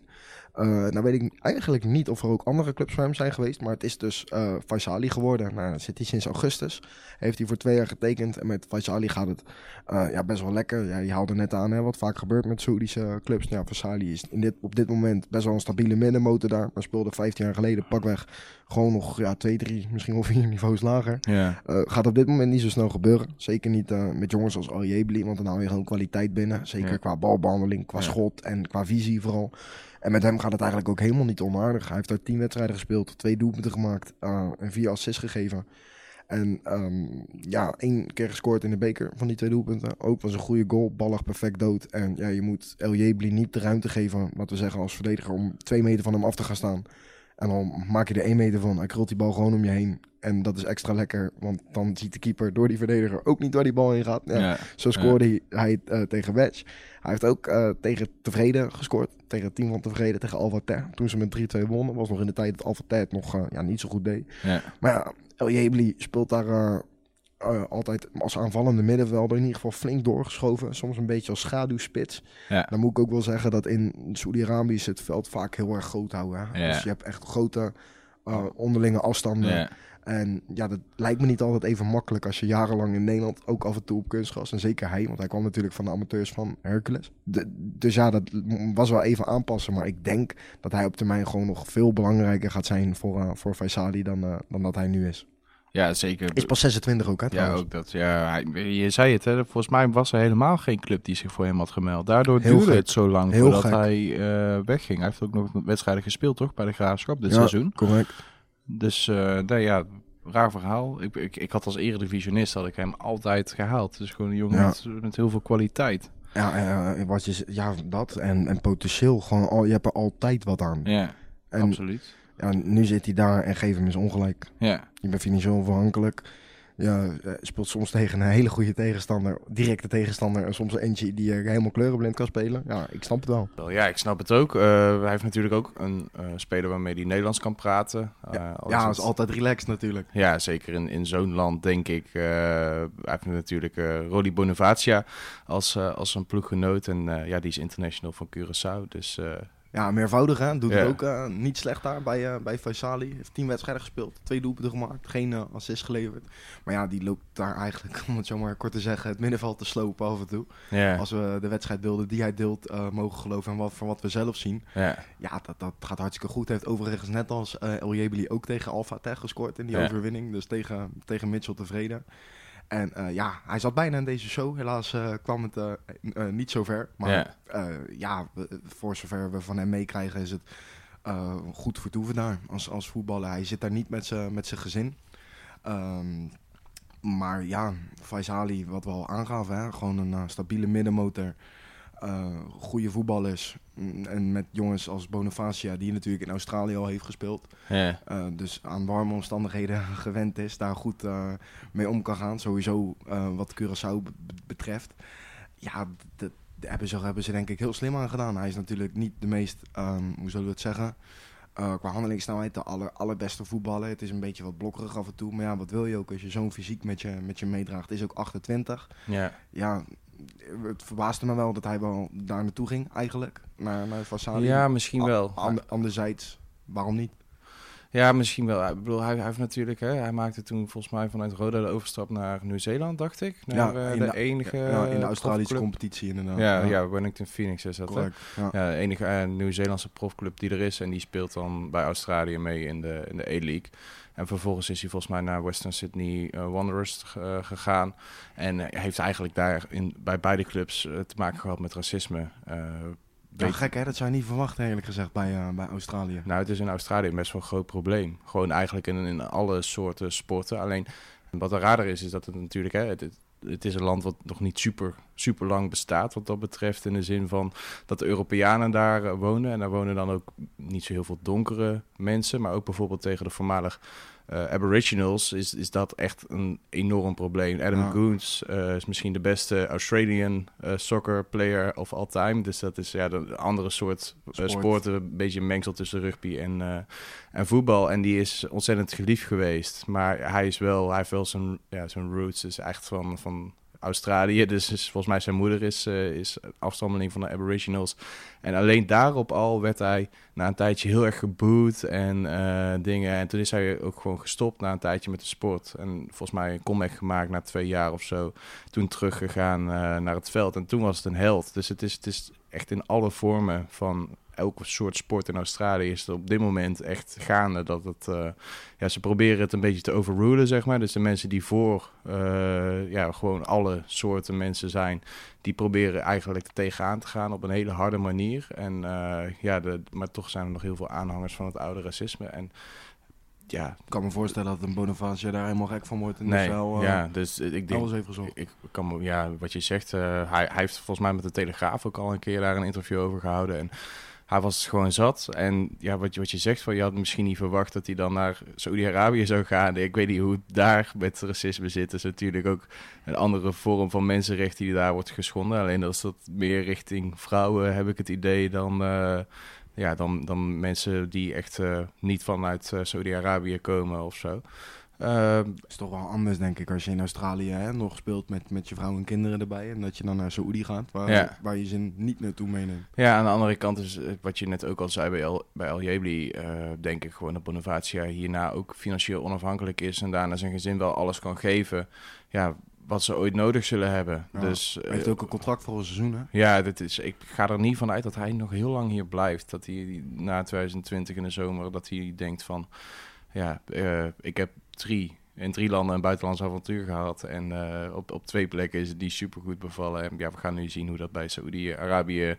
eh, hoe het daar bevalt. Hij werd ook niet, ja, je zei al, Jebli heeft een aanvallende speelstijl. Dat heeft eh, Bonifacia iets minder. Alleen, ja, omdat hij zo'n goede drive en power heeft, komt hij ook voor de goal. En ja, je zei het, hè, in Saudi-Arabië is het veld heel groot. Dus hij heeft ook die conditie om dat allemaal te belopen. En gewoon van 16 naar 16 te lopen, box-to-box player. Is Ja, heel het- nuttig is die, altijd ja, geweest. zeker voor, voor zo'n land. Dus eh, ja, ik, ik kan me voorstellen dat je daar als eh, tegenstander, dat je daar wel vrij eh, kleurenblind van kan worden. En, eh, Als middenvelder Ja. helemaal. en dat je maar de hele tijd achterna moet lopen. Dat, dat zou me vreselijk lijken. Absoluut, over kleurenblind spelen. De- de Noorden Amrabat is daar denk ik een van de voorbeelden van een eh Saoedische eh, competitie.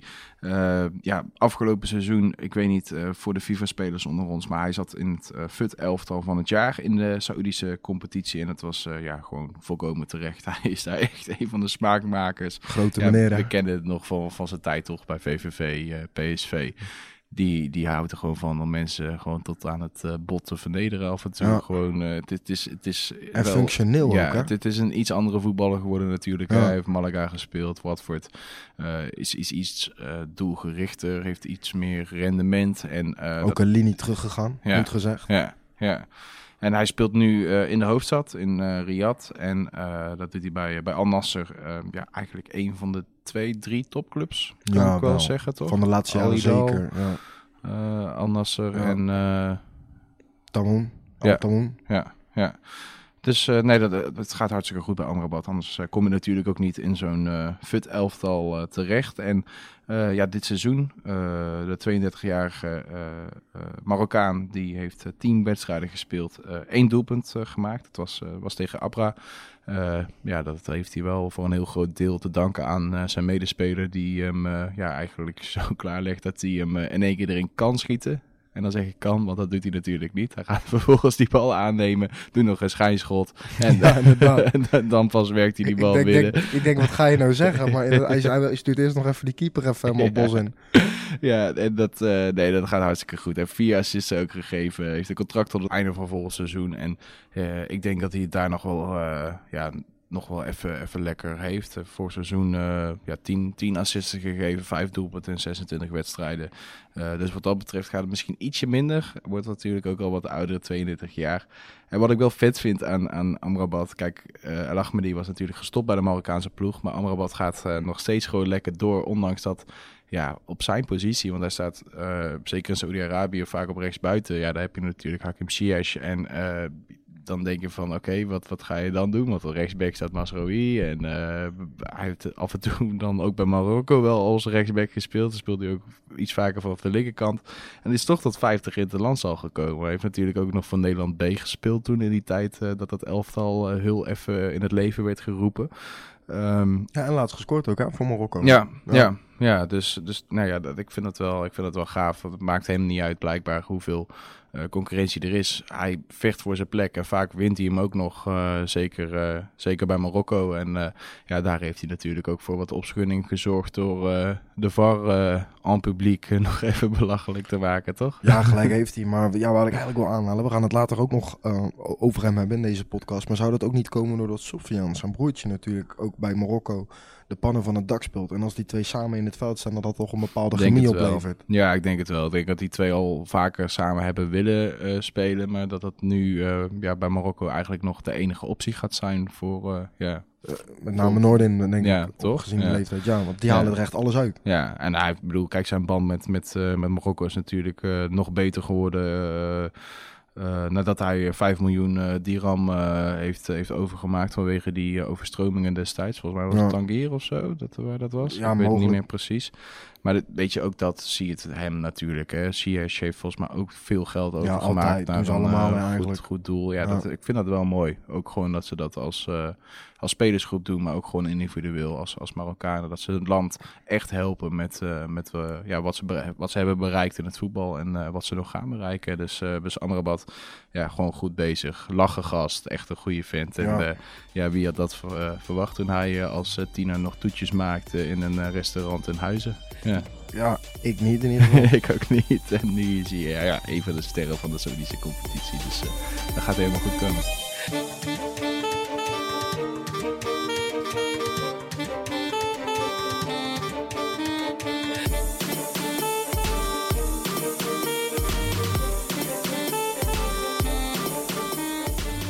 Groeten uit Verwegistan. In deze rubriek spreken we spelers in de landen die we in de aflevering behandelen. En deze keeper maakte in de zomer de overstap van Jong Almere City naar Irak.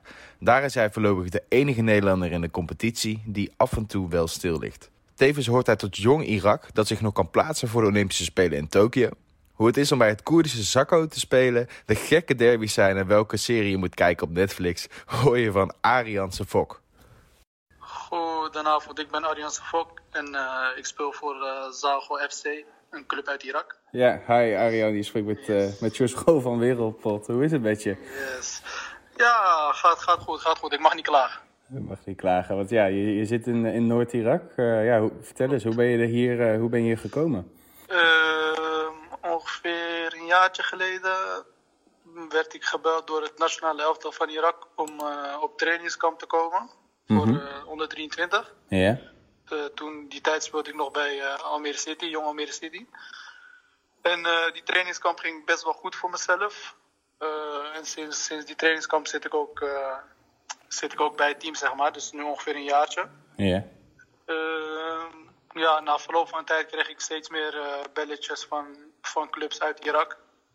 Of ik voor hen misschien zou willen spelen. Alleen in, aan het begin had ik er niet zo heel veel interesse in. Ja. Uh, je, begrijpt, je, begrijpt, je begrijpt natuurlijk wel, als je, als je aan Irak denkt, denk je niet aan, uh, aan zon, zee en strand. Dus ja, aan het begin had ik er niet heel veel trek in. Alleen eh, toen was het seizoen afgelopen vorig jaar. Ja. Toen ging ik eh, een beetje mijn opties bekijken. Toen kreeg ik ook weer heel veel belletjes van clubs uit Irak. Ehm, dus toen aan het begin, eh, nou, aan het einde van vorig seizoen, had ik toch nog gekozen om nog een jaartje bij Jong City te blijven. Mhm. Alleen toen het seizoen begon, toen eh, zag ik dat mijn kans op speelminuten ja, vrij gering waren, zeg maar. Ik had ook gewoon een eerlijk gesprek met de trainer en die zei: eh, Ja, ik kan, ik kan niks beloven, maar voor nu eh, ben je de tweede keeper bij Jong Almere City. Dus ja, toen ging ik bij mezelf ook nadenken. En de clubs bleven, hadden gelukkig ook nog steeds interesse. Dus toen had ik voor mezelf de keuze gemaakt om toch die stap te maken. Het is best wel een grote stap, maar het is een wel, wel verwogen keuze. Ja, maar ik kan me voorstellen, als je dan tweede keeper wordt bij Jong Almere, dan ben je eigenlijk de, de, de vijfde keeper van Almere Ja, City precies, of zo. Precies, precies, precies, precies. Ja, zo, zo, zo, zo is het wel eigenlijk, ja. Ja, en dan ga je nadenken, oké, ik moet eigenlijk iets anders gaan doen, wil ik nog prof worden? Of, Ja, precies, want eh, ja, ik, kan, ik ben niet heel, heel oud of zo, maar ik word ook een steeds, steeds wat ouder. Als, je dan, eh, als je dan 22 bent en je wordt tweede keeper bij Jong Almere City, dan ja, moet je ook gewoon eerlijk tegen jezelf zijn en dan, dan is er iets niet goed, zeg maar. ja, Dus dan moet, je, dan moet je iets gaan veranderen in je, in je carrière. En eh, dat heb ik zeker gedaan. Ja, ja, en omdat er vanuit Irak al zoveel belletjes jouw kant op kwamen, eh, ben je daar eigenlijk gewoon serieus over gaan nadenken dan? Klopt, ja. Natuurlijk, ik, natuurlijk wou ik ook het liefst in Europa blijven, het liefst in Nederland. Alleen, ehm, ja, ik moet eerlijk zeggen, de, de club stond er natuurlijk niet te springen om een tweede keeper van uh, Jong Almere City eh, onder, on- onder contract te nemen. Nee. En eh, in, in Irak was dat anders, omdat ik namelijk bij Nationale Elftal zat. Ja. Dus ja, ik had wel een klein beetje een naam hier. Dus hier had ik wat meer interesse, zeg maar. Dus dan was de keuze ook wel wat makkelijker om, om te maken, zeg maar. Ja, en vervolgens heb je dan voor Zakko FC gekozen? Klopt, klopt, klopt. Omdat, eh, ja, in het noorden van Irak spreken ze Koerdisch. In het zuiden, zuiden spreken ze Arabisch. En mijn Arabisch is niet heel goed. En mijn Koerdisch is wel goed, want ik ben hier vlakbij geboren. Mhm. Dus vandaar dat ik bewust de keuze heb gemaakt om, om hier te komen spelen, zeg maar. Ja, want dan denk ik dat dat een van de clubs eh, was die, eh, die geïnteresseerd in jou was en dat er nog wel meer. Irakese clubs waren. Klopt, klopt, klopt. Er waren, er waren meerdere clubs geïnteresseerd. Alleen, dit leek voor mij de beste keus. Ja. Ehm, ook door de taal en ook omdat ze... Ja, het is zeg maar geen topclub. Dus Ja. ik dacht, als ik, dan, als ik dan naar deze club ga, maak ik meer kans op speelminuten. Ja. En ja, dat is voor mij voor mijn carrière natuurlijk goed. En wie weet, als ik eh, een paar goede wedstrijden speel, waar, waar ik eh, kan belanden. Ja, precies. Want je, je zegt je bent daar geboren. Heb je daar dan ook nog steeds familie eh, die in die omgeving woont? ja, ja, ja, ja. Mijn ouders en mijn broers en zussen, die wonen allemaal in Nederland. Alleen mijn opa, mijn opa en oma, die wonen eh, 40 minuutjes hier vandaan. En ik heb nog een paar ooms en een paar tantes die hier wonen. Dus ik heb nog wel familie hier wonen. Oké, en die zitten dan ook op de tribune, denk ik, als jij speelt. Ehm, eh, als ik had gespeeld, zouden ze wel komen. Alleen aan het begin van het seizoen was ik niet de eerste keeper. Ja. Eh, dat is nu gelukkig wel veranderd. Ja. Nu ben ik wel de eerste keeper. Alleen eh, door de demonstraties, door de demonstraties in Bagdad en zo, hebben ze de, de competitie tijdelijk stilgelegd. Oké. Dus ehm, ja, we hebben al ongeveer een maandje of zo hebben we geen wedstrijden gehad. Ja. En volgens mij is het laatste nieuws dat we begin december de competitie weer gaan hervatten. En eh, ja, nu ben ik wel de eerste keeper, dus ik verwacht heel veel familie en, eh, en vrienden op de tribunes, ja zeker. Oké, gelukkig, gelukkig. Ja, dat is in ieder geval goed om te horen. Minder goed om te horen natuurlijk dat het even is, is stilgelegd. Ja, dat is denk Ja, ik dan een ja, risico wat je neemt als je naar zo'n land gaat, of niet? Ja, precies, precies. Ja, in Nederland, je kan je natuurlijk niet voorstellen dat, een, dat de Eredivisie wordt stilgelegd voor een maandje. Maar eh, ja, het is, is denk ik hier gewoon aan de veiligheid van de spelers. En dat snap ik ook wel en dat respecteer ik ook wel. Ja. Ja. In die zin is, is voetbal nog steeds wel heel belangrijk en eh, denk ik... eh, Zeker, zeker. Ja. Het is, is, is de nummer één sport hier in, eh, hier in Irak. Iedereen is gek van voetbal hier zo. ja. Dus ja, vo- voetbal is heel belangrijk voor hen. Ja, oké. Nee, dat kan ik me voorstellen. En voordat jij echt die stap maakt, heb jij het daar dan Ja. met, met anderen ook over gehad? Want ik zag dat Etamadi Ja, is, is dan derde keeper geweest bij Almere. Klopt, klopt, klopt. Die heeft ook in Iran gespeeld dan? Eh, klopt, klopt, klopt. Ik heb gewoon aan vrienden, familie, aan hem ook gevraagd hoe, hoe, het, hoe het was. Een beetje informatie gevraagd. En eh, ik heb ook heel veel, toen ik bij het nationale elftal zat, heel veel van die spelers spelen ook in deze competitie, heb ik ook heel veel informatie gevraagd. Dus eh, ik wist al vrij veel. En eh, toen heb ik gewoon met mijn familie overlegd wat het beste was. En die, die steunde me gewoon. Ja. En mijn moeder natuurlijk wat minder, hè. Moeders zijn altijd wat bezorgd. alleen, alleen ja, iedereen, iedereen was er prima mee voor de rest. Oké, nee, dat, dat Ja. klinkt goed. Ehm, ja, want, want jij bent, even kijken, je hebt dan bij onder 19 en bij onder 23 eh, gespeeld, toch? Bij, eh, bij Jong. Ik heb, eh, ja, ik had één keer een trainingskamp met de onder 19, alleen dat was echt een rava- ravage voor mij. Oké, Dus dat was, de, dat was de eerste en de laatste keer. ja, Dus het was voor mij ook wel een verrassing toen ik een jaar geleden werd gebeld weer door, door iemand van de bond. ja, Ik, ja, in eerste instantie geloofde ik het niet eens. Ik dacht van ja, het is vast weer, vast weer iemand die, die grapjes uithaalt of zo. Ik zei, praat met, met mijn vader. ja, Dat had ik het nummer van mijn vader gegeven. Toen zeiden ze tegen me, eh, ja, over een paar weken hebben we een trainingskamp in eh, Turkije. Ik dacht, ja, het zal wel, joh. Alleen toen kreeg ik één week voor, dit, voor die trainingskamp zou beginnen, kreeg ik mijn tickets. Toen dacht ik van, oh, best serieus. dus, eh, ja, het is, het, is wel, het is toch wel echt. En ik was heel blij daarmee. Ja. Ja. Maar wat, wat was er dan gebeurd die eerste, eerste keer dat je dacht van dit gaat nooit meer ja, het gebeuren? was echt... Ja, zeg maar, ik, had, ik, ik mocht een wedstrijd spelen. En alles wat er mis kon gaan, ging er mis, zeg maar. Ah, Dus we speelden in een best groot stadion en ik, kreeg een terugspeelbal. En die bal stuitte over, over mijn voeten heen, die ging het doel in. Ja, Oh nee. en zo kan ik wel verder gaan. Dus ja, het lag gewoon volledig aan mezelf hoor. Dus, Ik begreep het ook wel toen ze me daarna niet meer oproepten. ja. Dus ik had de hoop eigenlijk een beetje opgegeven. Alleen eh, vorig jaar werd ik opeens eh, gebeld en daar ben ik heel blij mee. Ja, tuurlijk, want dat is het ook als keeper. Hè. Dus Als jij een fout maakt, blijft dat eigenlijk voor, voor een soort van altijd hangen, weet je wel. Precies, dat is het leven van de keeper. Of je bent de held of je bent, eh, of je bent de lul, zeg maar. Ja. Ja. En ja, hoe, hoe, hoe ziet het voetbal eruit in Irak? Ik bedoel, je hebt dan misschien dan niet als eerste keeper gespeeld, maar je hebt dan Ja. wel op de bank gezeten. En je Ja, kan... ja, ja, ja. Eh, ja, hoe is het voetbal? Dit is echt, eh, dit is echt mannenvoetbal. Je, zo kan ik denk ik het best uitleggen. Hier gaat echt alles om de winst. ja, natuurlijk in Nederland wil je iedereen mooi voetbal zien en zo. Ja. Maar hier boeit het echt helemaal niks.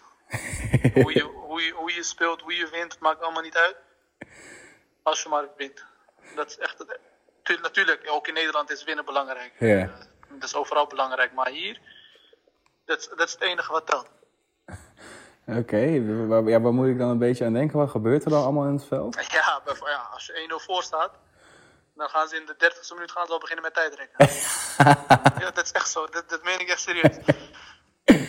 ja, dat hebben ze mij ook een beetje aangeleerd. Want eh, ja, in Nederland, als, als de keeper een beetje lang doet, gaat iedereen eh, zeuren van ja, schiet op, geef die bal aan mij, Ja. paas die bal. Maar hier, eh, hier zeggen ze, je moet rustig doen, neem je tijd. Dus ja, dat is, dat is wel anders, ja. Je krijgt eigenlijk tijdrektraining. ja, het is niet echt training, maar het wordt gewoon gezegd. ja, precies. En dan, dan kan je ook natuurlijk de, de meest ja, nieuwe manieren van tijdrekken zie je dan denk ik ook voorbij komen. Ja, natuurlijk, ze doen van alles. Opeens is de keeper geblesseerd, ligt hij op de grond vijf minuutjes. Oh, dat soort dingetjes. ja, maar het is wel mooi, mooi om te zien hoor. Dat, ze, leven, ze leven er echt voor. Ja, nee, dat kan ik me voorstellen. En wat gebeurt er dan ja, als je achter staat? Want dan ben je natuurlijk alleen maar aan het irriteren en je wordt boos. En... Ja, het is echt. Soms zijn er opstootjes. Die, ja, af en toe gaat het wel iets te ver, maar, maar uiteindelijk, ja. Weet je, wat, moet je, wat doe je eraan? Ja. Iedereen weet dat als, als wij voor hadden gestaan, zouden we hetzelfde doen, toch? Dat weet iedereen. Oké. Ja, nee, ik kan me voorstellen. Maar dat lijkt me uit best wel zwaar. Want dan krijg je natuurlijk ook al het publiek krijg je over je heen. Oh ja, ik heb echt dingen bij het publiek gezien. Eh hadden een wedstrijd. Eh, we hadden de wedstrijd verloren. Alleen, ja, eerlijk is eerlijk. De scheidsrechter had een hele grote fout gemaakt waardoor we op 2 in achterstand eh, kwamen. Ja. En we hebben best wel fanatieke supporters hier. En het stadion zat aardig vol. Dus toen, toen de wedstrijd was afgelopen en de scheidsrechters wouden van het veld aflopen, werd er met eh, plastic flessen met water werd er, eh, werd er op gegooid. Ja, echt? Toen, eh, ja, ja, dat is echt zo. En toen moesten ze met, ik weet niet wat het was. Het leek op, op leger of politie. Met schilden werden ze van het veld af, afgevoerd, zeg maar. Wauw. Ja, ja, dat is echt fanatiek hier. Jezus, maar dat lijkt me ook wel gewoon de eerste keer dat je zoiets meemaakt, dat je er ook wel van schrikt, toch? Of niet? Ja, ik, ik, bijvoorbeeld, ik zat op de bank toen. Ja. eh, en in de rust eh, zag ik allemaal eh, van die supporters het veld oprennen. De een na de ander. Ik zag die politie met stokslagen op ze slaan en zo. Ja, het was, was best wel een shock op zich. Ja, tuurlijk. Alleen aan, aan de andere kant, het geeft ook wel motivatie, weet je. Dat hun zo erg, zo erg achter je staan, zeg maar. Ja, ja. Ja, geeft wel een boost. Dus je wo- wordt als voetballer in die zin gewoon als eerste beschermd, zowat. Sowieso, dat, dat, dat is dat sowieso hier. Met deze supporters, dat, dat klopt, ja. Oké, oké. Ja. En ja, hoe, hoe is dat? eh, want je hebt dan denk ik wel iets meer gespeeld bij, bij Irak, eh, bij de jeugd, eh, bij, bij de nationale elftallen. Ja, ja, vooral, vooral oefenwedstrijden en zo heb ik wel gespeeld. Ja, en hier, hier ook heb ik ook wel wat wedstrijden gespeeld, alleen omdat de Irakese competitie is gestopt. ja. Eh, ja, misschien een beetje ingewikkeld allemaal, maar ze hebben hier ook een Koerdische competitie, zeg maar. Dus alleen clubs uit het noorden. Daar heb ik, eh, daar heb ik drie, eh, drie wedstrijden gespeeld tot nu toe. En dat is heel goed gegaan. En daardoor ben ik nu ook eerste keeper geworden bij de Irakese competitie, zeg maar. Ah, Dat oké. is echt het grote, grote team, zeg maar. ja. Daar draait het allemaal. En, en ja, wa- wat is jouw plek op dit moment dan bij, bij Jong Irak? Eh, wa- waar sta je dan? Eh, bij Jong Irak, eerlijk, eerlijk gezegd, eh, we hebben een eerste keeper.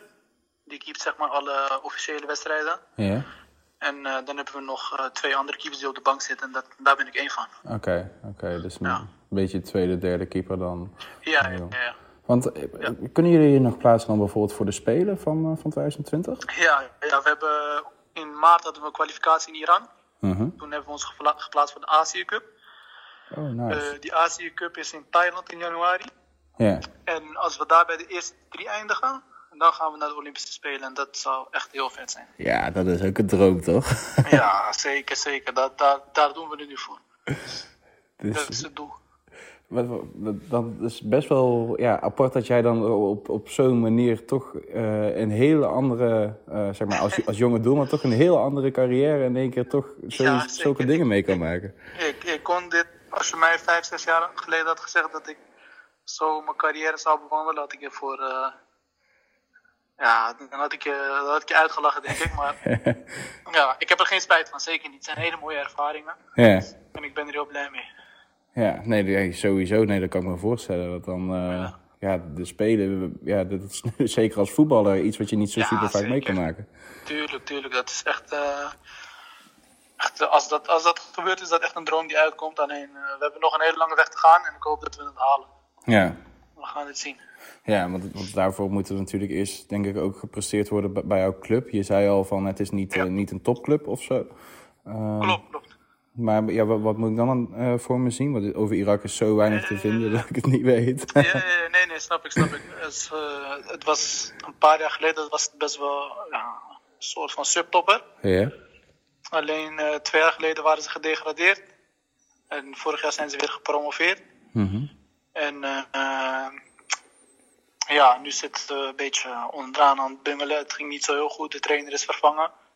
En sinds die trainer is vervangen, ja, ik, zie wel, ik zie wel een verandering. En ik denk ook dat het wel beter gaat worden. Dat hoop ik in ieder geval. Oké, dus dan een beetje richting de middenmoot. Ja, ja, ja. Want, want eh, zijn er nog meer Koerdische clubs dan echt op het hoogste Er nog, niveau? er is nog één, er is nog één andere Koerdische club eh, op het hoogste niveau. En dat is dan de derby, denk ik ook. ja, ja, ja. Als, eh, als hun naar hier komen, wordt het echt een gek huis. dat, weet ik, dat weet ik zeker. Want daar wordt al Ik heb verhalen gesproken. gehoord, ik heb verhalen gehoord. Ja, ik heb verhalen gehoord. Dat is echt gek, gekke werk. Oh, je, je, je kan onze supporters een beetje zien als... eh, ja, in Nederland is... is bij Feyenoord zijn meestal de gekste supporters, zeggen ze altijd, toch? ja, ja. Ja, dat kan je, zo zijn onze supporters, zeg maar, in Irak. ja, Dat lijkt me lekker om voor te spelen in ieder geval. tuurlijk, tuurlijk. Dat geeft echt een eh, hele, hele grote motivatie. Ja, want, want dat lijkt me dan bijvoorbeeld moeilijk, hè? Om dan, dan als uitsupporter ook mee te gaan. Maar ik weet niet hoe dat is. Ja, maar dat, dat gebeurt... eh, omdat de clubs zo ver uit elkaar liggen, gebeurt dat heel weinig. Ja. Ja, want, ja het, is, het is lastig om eh, van het zuiden helemaal naar het noorden te gaan om je team te supporten. Zo, dat, dat gebeurt heel weinig. Ja, nee, dat kan ik me Ja, dat is voorstellen. meestal gewoon thuispubliek. Ja. Ja. Want, want ga je dan per, per vliegtuig? Of, eh, Nee, nee, nee. Wij gaan eh, helaas, helaas gaan we met de bus. mhm. Gaan we naar uitwedstrijden. Oké. Dus dus ja, het zijn, eh, het zijn lange ritjes. ja, dat kan ik me voorstellen. Ja, En, ja, en wat, wat doe je tijdens zo'n rit? Ja, ik heb, ik heb denk ik, Netflix heb ik wel uitgespeeld, denk ik. ja, het zijn zoveel uurtjes in die bus. ja. Ja, je, je, je, kan, je kan eigenlijk niks anders doen dan, dan films kijken en een beetje kloot op je telefoon. ja, precies. Af en toe een beetje naar buiten kijken of zo. Ja, af en toe, ja, we stoppen wel eens. Gaan we wat eten in een restaurant of een beetje eh, frisse lucht happen. Mhm. Maar eh, ja, voor de rest is gewoon Netflix kijken, muziek luisteren en slapen. ja, je, je hebt het uitgespeeld. Wat was het allerleukste op Netflix? Oeh, ik denk, ik denk Breaking Bad of Prison Break. Toch wel? Oké. Ja, ja, ja. de, de- ja, de, de echte toppers natuurlijk. Want, Ja, want, de klassiekers zijn dat, hè. want wat dat betreft, hè, bedoel, heel veel eh, Nederlanders hebben bij Irak een beeld van dat het een, een land in oorlog is, een arm land. Ehm, klopt, klopt. Ja, jij, jij ziet denk ik ook mede omdat je het hele land doorreist eh, als voetballer, Ja. zie je heel veel. Ehm, ja, wat- hoe ziet het er tegenwoordig uit? Ja, dat. eh, ik snap dat heel veel mensen dat denken dat. eh, omdat er is natuurlijk altijd oorlog geweest in Irak. Mhm. En op zich, op sommige. Het verschilt eigenlijk per plek, zeg maar. Kijk, waar ik nu ben, in het noorden, is het, is het, is het vrij rustig. En ja, ik, merk eigenlijk helemaal niks van, van dat het onrustig is of zo.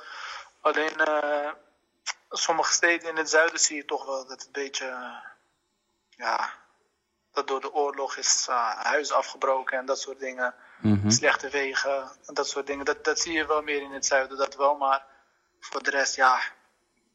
Het, je kan het niet vergelijken met Nederland, maar zo, zo chaotisch is het niet. Alleen helaas, sinds een maand zijn er wel echt he- hevige demonstraties in de hoofdstad. Ja. Dus dat, dat is wel jammer. Alleen, eh, ja, eh, maar ja, wat doe je er tegen eigenlijk?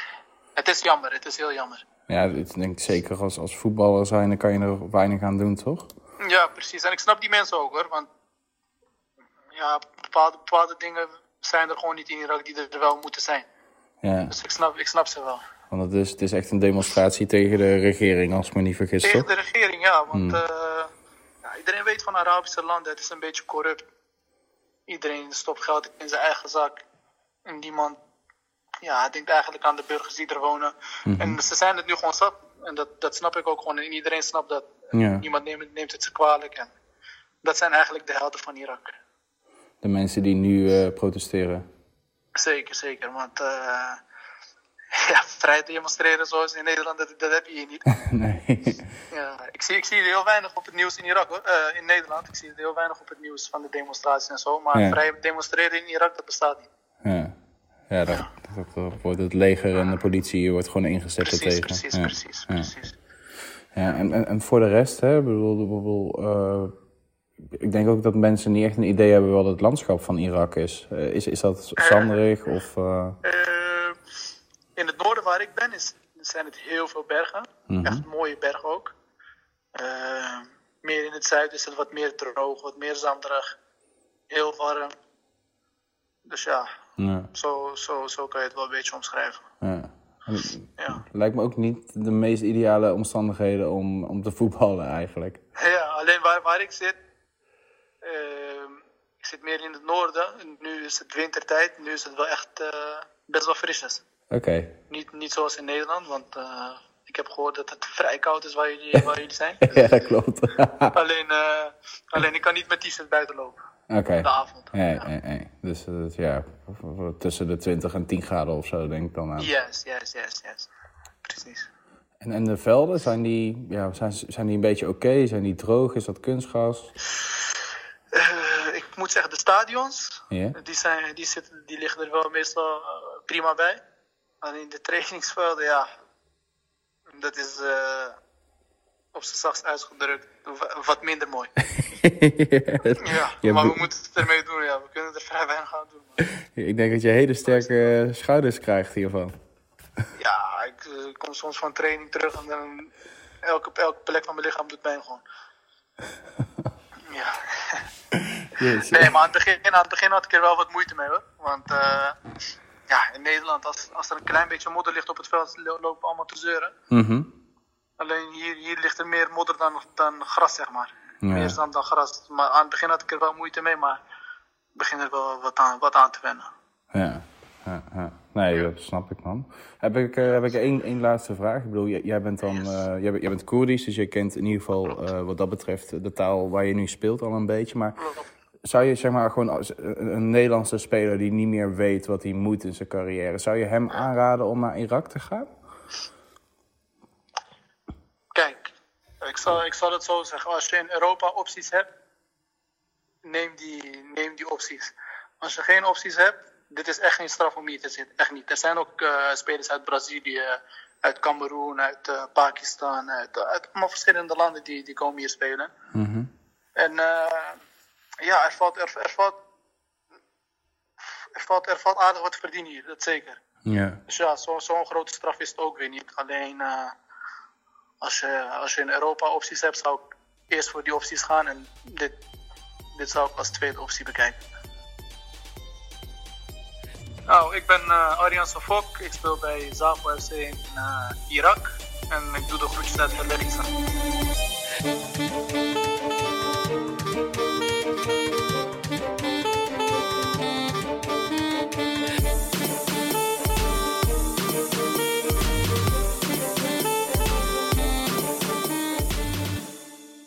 Offers pakken. In eh, deze rubriek gaan we altijd in op actuele transfers en eh, transfergeruchten. Ehm, Ja, ja, het eerste kunnen we skippen, hè, denk ik. Ja, er zijn helemaal geen actuele transfers. en ook weinig, weinig geruchten. Dus eh, we hebben er eigenlijk drie uitgepikt waarvan wij dachten van... oké, deze zijn denk ik het interessantst eh, om te behandelen. En eh, ja, natuurlijk José Mourinho is, is coach geworden van, van Tottenham. Ja, genieten, eh, genieten. Ja, dat is meteen leuk. Hij heeft dan Ja. meteen... Ik denk dat hij voor de rest van het seizoen een soort... ja, plan heeft gemaakt over hoe hij zich gaat gedragen. Hij gaat naar de eerste nederlaag dit zeggen, naar de eerste overwinning dit en dit en dit en dit en dit. Ja, die persconferentie was in ieder geval leuk. Hè? Heb je het gehoord over de Champions League? Over Spurs en Ja. de Champions League? ja. Hij zei eerst van ja, ik ben hartstikke nederig. En daarna was het van hoe denk je dat Spurs het eh, gaat doen als ze mindere resultaten halen in de Champions League? Zei hij, nou, ik heb nog nooit de Champions League finale verloren. nee. nee, wordt leuk. Wordt Ja, leuk. nee, ja, het, het is top. En eh, wellicht dat er eh, zich eh, nog een Nederlander bij Spurs mag gaan melden. Want volgens ja, verschillende Britse media is het oog van José Mourinho nu wel gevallen op Nathan Ake. die het voortreffelijk doet bij Bournemouth. En Ja. ook ja, tegen, tegen Estland scoorde, hè? mooie kopbal. Ja, Hij, hij doet het ja, eigenlijk nu al anderhalf jaar. Vind ik dat hij echt, echt top heel, is. heel En- solide ook. hè? ja, toe is aan een volgende stap. En ik weet Ja. niet of dat eh, Spurs gaat zijn, aangezien José Mourinho daar dus de coach is. Want het was Mourinho die hem, eh, ja, zonder dat hij ook maar één training heeft meegedaan eh, in zijn tijd bij Chelsea, meteen naar het tweede heeft geflikkerd. En zoiets had van, ja, Ja, moet ik niet. jou moet ik niet. En dat was destijds voor Nathan, die natuurlijk een hele jonge gast was, net in, in Engeland was. En eh, ja, dat was een best wel eh, eh, mentaal zware periode voor Ake. Dus ik zie, het, ik zie het niet zo snel gebeuren dat hij teruggaat naar, naar Mourinho. Al is Mourinho er natuurlijk wel de perfecte man naar om ja, het spelers in ieder geval eh, naar hun zin te maken. Want eh, ja, daarin is hij gewoon heel goed om je te vleien en je toch op een bepaalde manier te, te raken of zo. Eh, dat, je door, voor, dat je door hem voor het vuur gaat. En ja, als, je, als iemand weet wat het is om door het vuur te gaan, dan is het Nathan Ake wel. Want die heeft al honderden duels ondertussen uitgevochten in de Premier League. En ja, doet het naar behoren. Dus ik, eh, ik ben benieuwd wat hij gaat beslissen. Maar ja, hij zit nu nog lekker op zijn plek bij Bournemouth. En ik zie hem eigenlijk in de winterstop nog niet weggaan. Maar we gaan het zien. Ja, en we hadden het er net over, over Sofia en Amrabat en over de groei die hij door heeft gemaakt. En ook bij Marokko, maar vooral in Italië. Want het, natuurlijk, Napoli gaat het niet zo lekker mee. Hè? Gewezen topclub. Nee. Eh, best wel veel onrust, ook daar met de supporters en met voorzitter eh, De Laurentiis. Die niet helemaal binnen het boekje blijft. Ja, ook met Mertens, hè? Die, Ja, eh, Mertens, moet die verlengen, moet- maar dan moet het plafond weer omhoog en zo. Ja. Allemaal zulke dingen. Ja. Maar ze hebben wel interesse in de middenvelden van Hellas Verona. En dat is eigenlijk niet meer... eh, ja, eh, dat is eigenlijk gewoon hartstikke terecht. Want Amrabat, eh, we hebben hem al va- al vaker geprezen in deze podcast. Ja. Maar hij is echt een force. Hij is echt twee keer zo sterk, lijkt het. Er zit een partij spieren aan waar een gemiddelde bodybuilder best wel bang van wordt. Maar wat het mooiste is, hij blijft gewoon sterk, scherp en snel. Want die man die maakt dribbles in de Serie A. Hij stuurt zijn medespelers makkelijk weg. Hij Ja. het lijkt wel of hij een veel hardere en scherpere paas heeft gekregen. Dan in zijn Brugge, Feyenoord en Utrecht tijd. Ja. Eh, mm, ja, met doelpunten en dergelijke. Mm, Ook al heeft hij in de voorbereiding nog een, mooi, een paar mooie verbruggen gemaakt.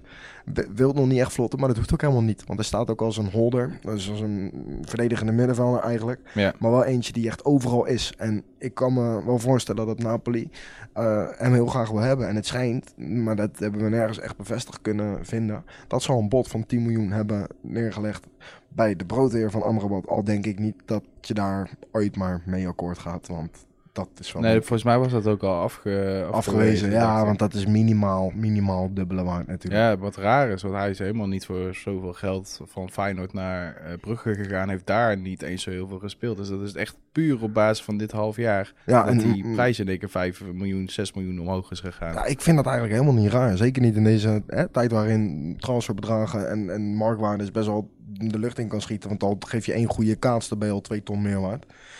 Dat dat zo is. En eh, als je het vergelijkt met andere middenvelders op die positie. En vooral de hoeveelheid wedstrijden die hij speelt. Want hij staat er ook altijd in. Hè? Bij Ja, Marokko dat moet sowieso. altijd reizen, moet Ja. altijd dit. Speelt ook bekerwedstrijden. Ja, dan is het gewoon te gek eigenlijk. Ja, en toch, is, ik weet niet. Maar kijk, ze- nu is, stel het is 10 miljoen is afgewezen. Hè? Maar wat, wat gaan ze dan voor hem geven, denk je? Nou, ik denk dat het gewoon is, laten we minimaal bieden. En dan kijken eh, hoe erop gereageerd wordt. Maar ja, voordat de mail kennelijk uit de fax of uit, de, uit het kopieerapparaat was, was lag hij al in de prullenbak. Dus dat ging je al door de verslinder. begrijp je? Dus ik denk dat het als, als er 20 miljoen komt, dat er dan te praten valt. En Ja. ik denk dat het voor Napoli, wat natuurlijk het 15 jaar geleden voor het laatst financieel heel moeilijk had, op dit moment niet zo Ja. moeilijk is. En als je hem echt wil hebben, en je hebt hem echt nodig, want jongens als Alan en, en andere Luiz, middenvelders, ja, ja. die liggen wel gewoon on- onder vuur bij Napoli. Dus Ja, daar, daar, daar krijg je natuurlijk ook wat voor terug. Dus ik denk, ik, mocht dit echt zover zijn, deze soap, dat het, eh, ja, dat het handjeklappen gaat worden, dan komt er geld bij. Ja, zou kunnen. Ze zijn natuurlijk hè, sinds Jorginho volgens mij daar weg is gegaan al op zoek naar een, echt een goede defensieve middenvelder. En wat je, ja, wat je zegt met Alan, Ruiz en Zulinski gaan ze denk ik ook eh, de Scudetto niet winnen. Dus ja, Het, is een ze het, gaat, iets nodig, ja, het ja. gaat een investering zijn, maar ik zou de gok wel nemen. Ik bedoel, die jongen is van 1996. Heeft het wel laten zien eh, op dit moment. Of tenminste qua, qua ruiken aan het internationale niveau. En zeker in de Serie A. Want hij speelde goed tegen alle topclubs en die ze tot nu toe hebben gehad. En ja, ah, het is gewoon een grote groeibriljant. Nou daar zou, daar zou ik wel investeren als club zijn. ja, nou ja, dus ergens, ja, ik snap het wel. Eh, Het is natuurlijk niet de enige eh, Italiaanse ploeg die eh, wil investeren in ja, jong Nederlands eh, talent. En in het geval van, eh, van AC Milan is dat eh, ja, nog wel iets erger. Want die gaan eh, ja, waarschijnlijk iets proberen bij Myron Boadou. En die is natuurlijk pas 18 omdat hij uit 2001 komt. Is, is international geworden tegen Estland. scoorde bij zijn debuut. ehm, en ja, Milaan heeft natuurlijk ook wel wat, wat aanvallend vermogen nodig. Want ze hebben pas ja, 12 keer gescoord in, in 13 wedstrijden. En eh, ze hadden natuurlijk het Poolse wonderkind Piatek. eh, die vorig seizoen de ene na de andere erin legde. Maar dit seizoen toch wel wat tegenvalt. Misschien... Ja, eh, het wil nog niet. ja, en, en ja, Boadou is, is, ondanks dat hij natuurlijk zwaar geblesseerd is geweest, wel altijd een soort garantie op doelpunten geweest. En doet het fantastisch bij AZ. Is natuurlijk altijd de vraag van, eh AZ-spelers in het buitenland, werkt dat goed? Kunnen ze op dezelfde manier doorgaan? Eh, hij heeft dan natuurlijk zijn maatjes eh, Wijndal en, en Calvin Stenks heeft hij niet bij Milaan, tenzij die ook meegaan. Maar ja, daar ga ik op dit moment niet van uit. Dus ik... ik ja, ik zou het wel, eh, ik zou het wel stunt vinden dat ze er nu eh, zouden halen. Hij heeft natuurlijk een tijdje met Slatan Ibrahimovic eh, zijn herstel eh, gedaan in, eh, in Amerika. En Ibrahimovic wordt ook ja, echt veel gelinkt aan, eh, aan AC Milan op het moment. Dus ja, dat zou ergens wel natuurlijk fucking vet zijn dat die naast elkaar gaan staan eh, ja, in San Siro. Maar of het zover komt, ik weet het niet. Boadou is, Ik denk is- het niet eigenlijk. heel goed. En Milaan is, is niet De gevallen grootmacht. Ja, daarom. Dus ik zou het een hele rare transfer vinden als hij het zou doen. Maar ik snap de interesse van, van Milan, die snap ik wel. Ja, Maar je zei al van, ik denk niet dat het gaat gebeuren. Mm, Hoop je het ook eigenlijk, als je als liefhebber naar Boadu kijkt? Bij Milan, hè, bedoel ik dan? Ehm, Zeker als je terugkomt van een blessure. Ik zou het wel echt een hele grote gok vinden. Wordt er en ja, veel het geld is voor je wel een betaald. gok, maar het is natuurlijk wel fantastisch, toch? Ja, het, is, het is zeker. niet dat Milan een minder mooie club is geworden. Nee, maar ja, dadelijk speel je, daar, speel je daar drie weken aardig, maak je een goal en eh, word je weer doormidden gezaagd omdat je dat niveau Ja, van, van ja, slagerij... oké, maar eh, ja, dat, dat, dat zou je tuurlijk. zeggen van, eh, maakt niet uit welke, welke topclub in Milan. Dat bedoel, dat, dan zou elke Italiaanse club niet kunnen, elke Spaanse club niet kunnen, elke Engelse club niet kunnen. Misschien over twee jaar of Ja. één seizoen. Ja, precies. Kijk, ik bedoel, waarschijnlijk gaat Boadu de komende, het komende jaar nog nergens heen. En eh, wordt hij volgend jaar topscorer van, eh, van de Eredivisie of zo. En dan zullen we zien wat Ja, hij dan, doen. dan is het onhoudbaar. Ja, ik bedoel, ik weet ook niet of AZ nog zijn, zijn spelers gaat verkopen aan Ajax. Dus Nee, laten we het daar ook vooral niet over hebben Nee, tijdens, eh, tijdens Wereldpop. oké. Over Ajax Dan, eh, ik dan. denk ik dat we waar, eh, richting het einde gaan. Ja, waar we mee begonnen, de podcast. We zijn genomineerd. Wil jij dat wij de beste voetbalpodcast van Nederland worden? Die prijs is volgens mij nu voor het eerst. Dan, dan kan je stemmen. En ja, dat kan je eigenlijk op, op al onze social media accounts kan je het vinden. Het initiatief is in ieder geval van Total Voetbal Festival. En ja, daarin staan wij tussen, wat ik zei, we dus volgens mij staan we nu tweede. We moeten gewoon zorgen dat we voor eind december eh, ja, bij de beste vijf zitten. En dan eh, gaat de jury, jury kijken of we inderdaad de beste zijn. Dus dat zou wel leuk zijn. Verder hebben we natuurlijk altijd een, eh, een paar gasten die we moeten bedanken. Voor mij was dat Arianse Fok. die momenteel de enige Nederlander is in Irak. En Rolly Bonavacia, international van Curaçao, die het op dit moment eh, ja, aardig doet, toch? In, eh, in Saudi-Arabië. Ja, hetzelfde als eh, wat we al eerder bespraken met, eh, met El Jeblin. Ja, leuke, leuke verhalen. Oh, en dat is natuurlijk het allerbelangrijkste om te horen in podcast. En ja, hetzelfde geldt eigenlijk voor Kevin Jansen. Mijn gast heeft eh, openhartig verteld over zijn tijd in, eh, in Iran. En daar zijn we hartstikke blij mee dat hij dat met ons wilde delen. Net als dat we hartstikke blij zijn ja, met eh, de muziekjes die wij bij deze podcast mogen gebruiken. Die worden gemaakt door Wessel Grol. En onze podcast wordt ook mede, mede mogelijk gemaakt door Lorenzo de Bever vanwege het inspreken van onze eh rubrieksnamen. En uiteraard ook door jullie, want eh, zonder jullie is er geen wereldpot. En we vinden het echt fantastisch dat jullie blijven luisteren en ons feedback blijven geven en tips blijven geven over van alles en nog wat wat er Ja. qua speelt. Eh, wat er speelt qua speelsters, eh, spelers in het buitenland, eh, qua aandacht op sociale media.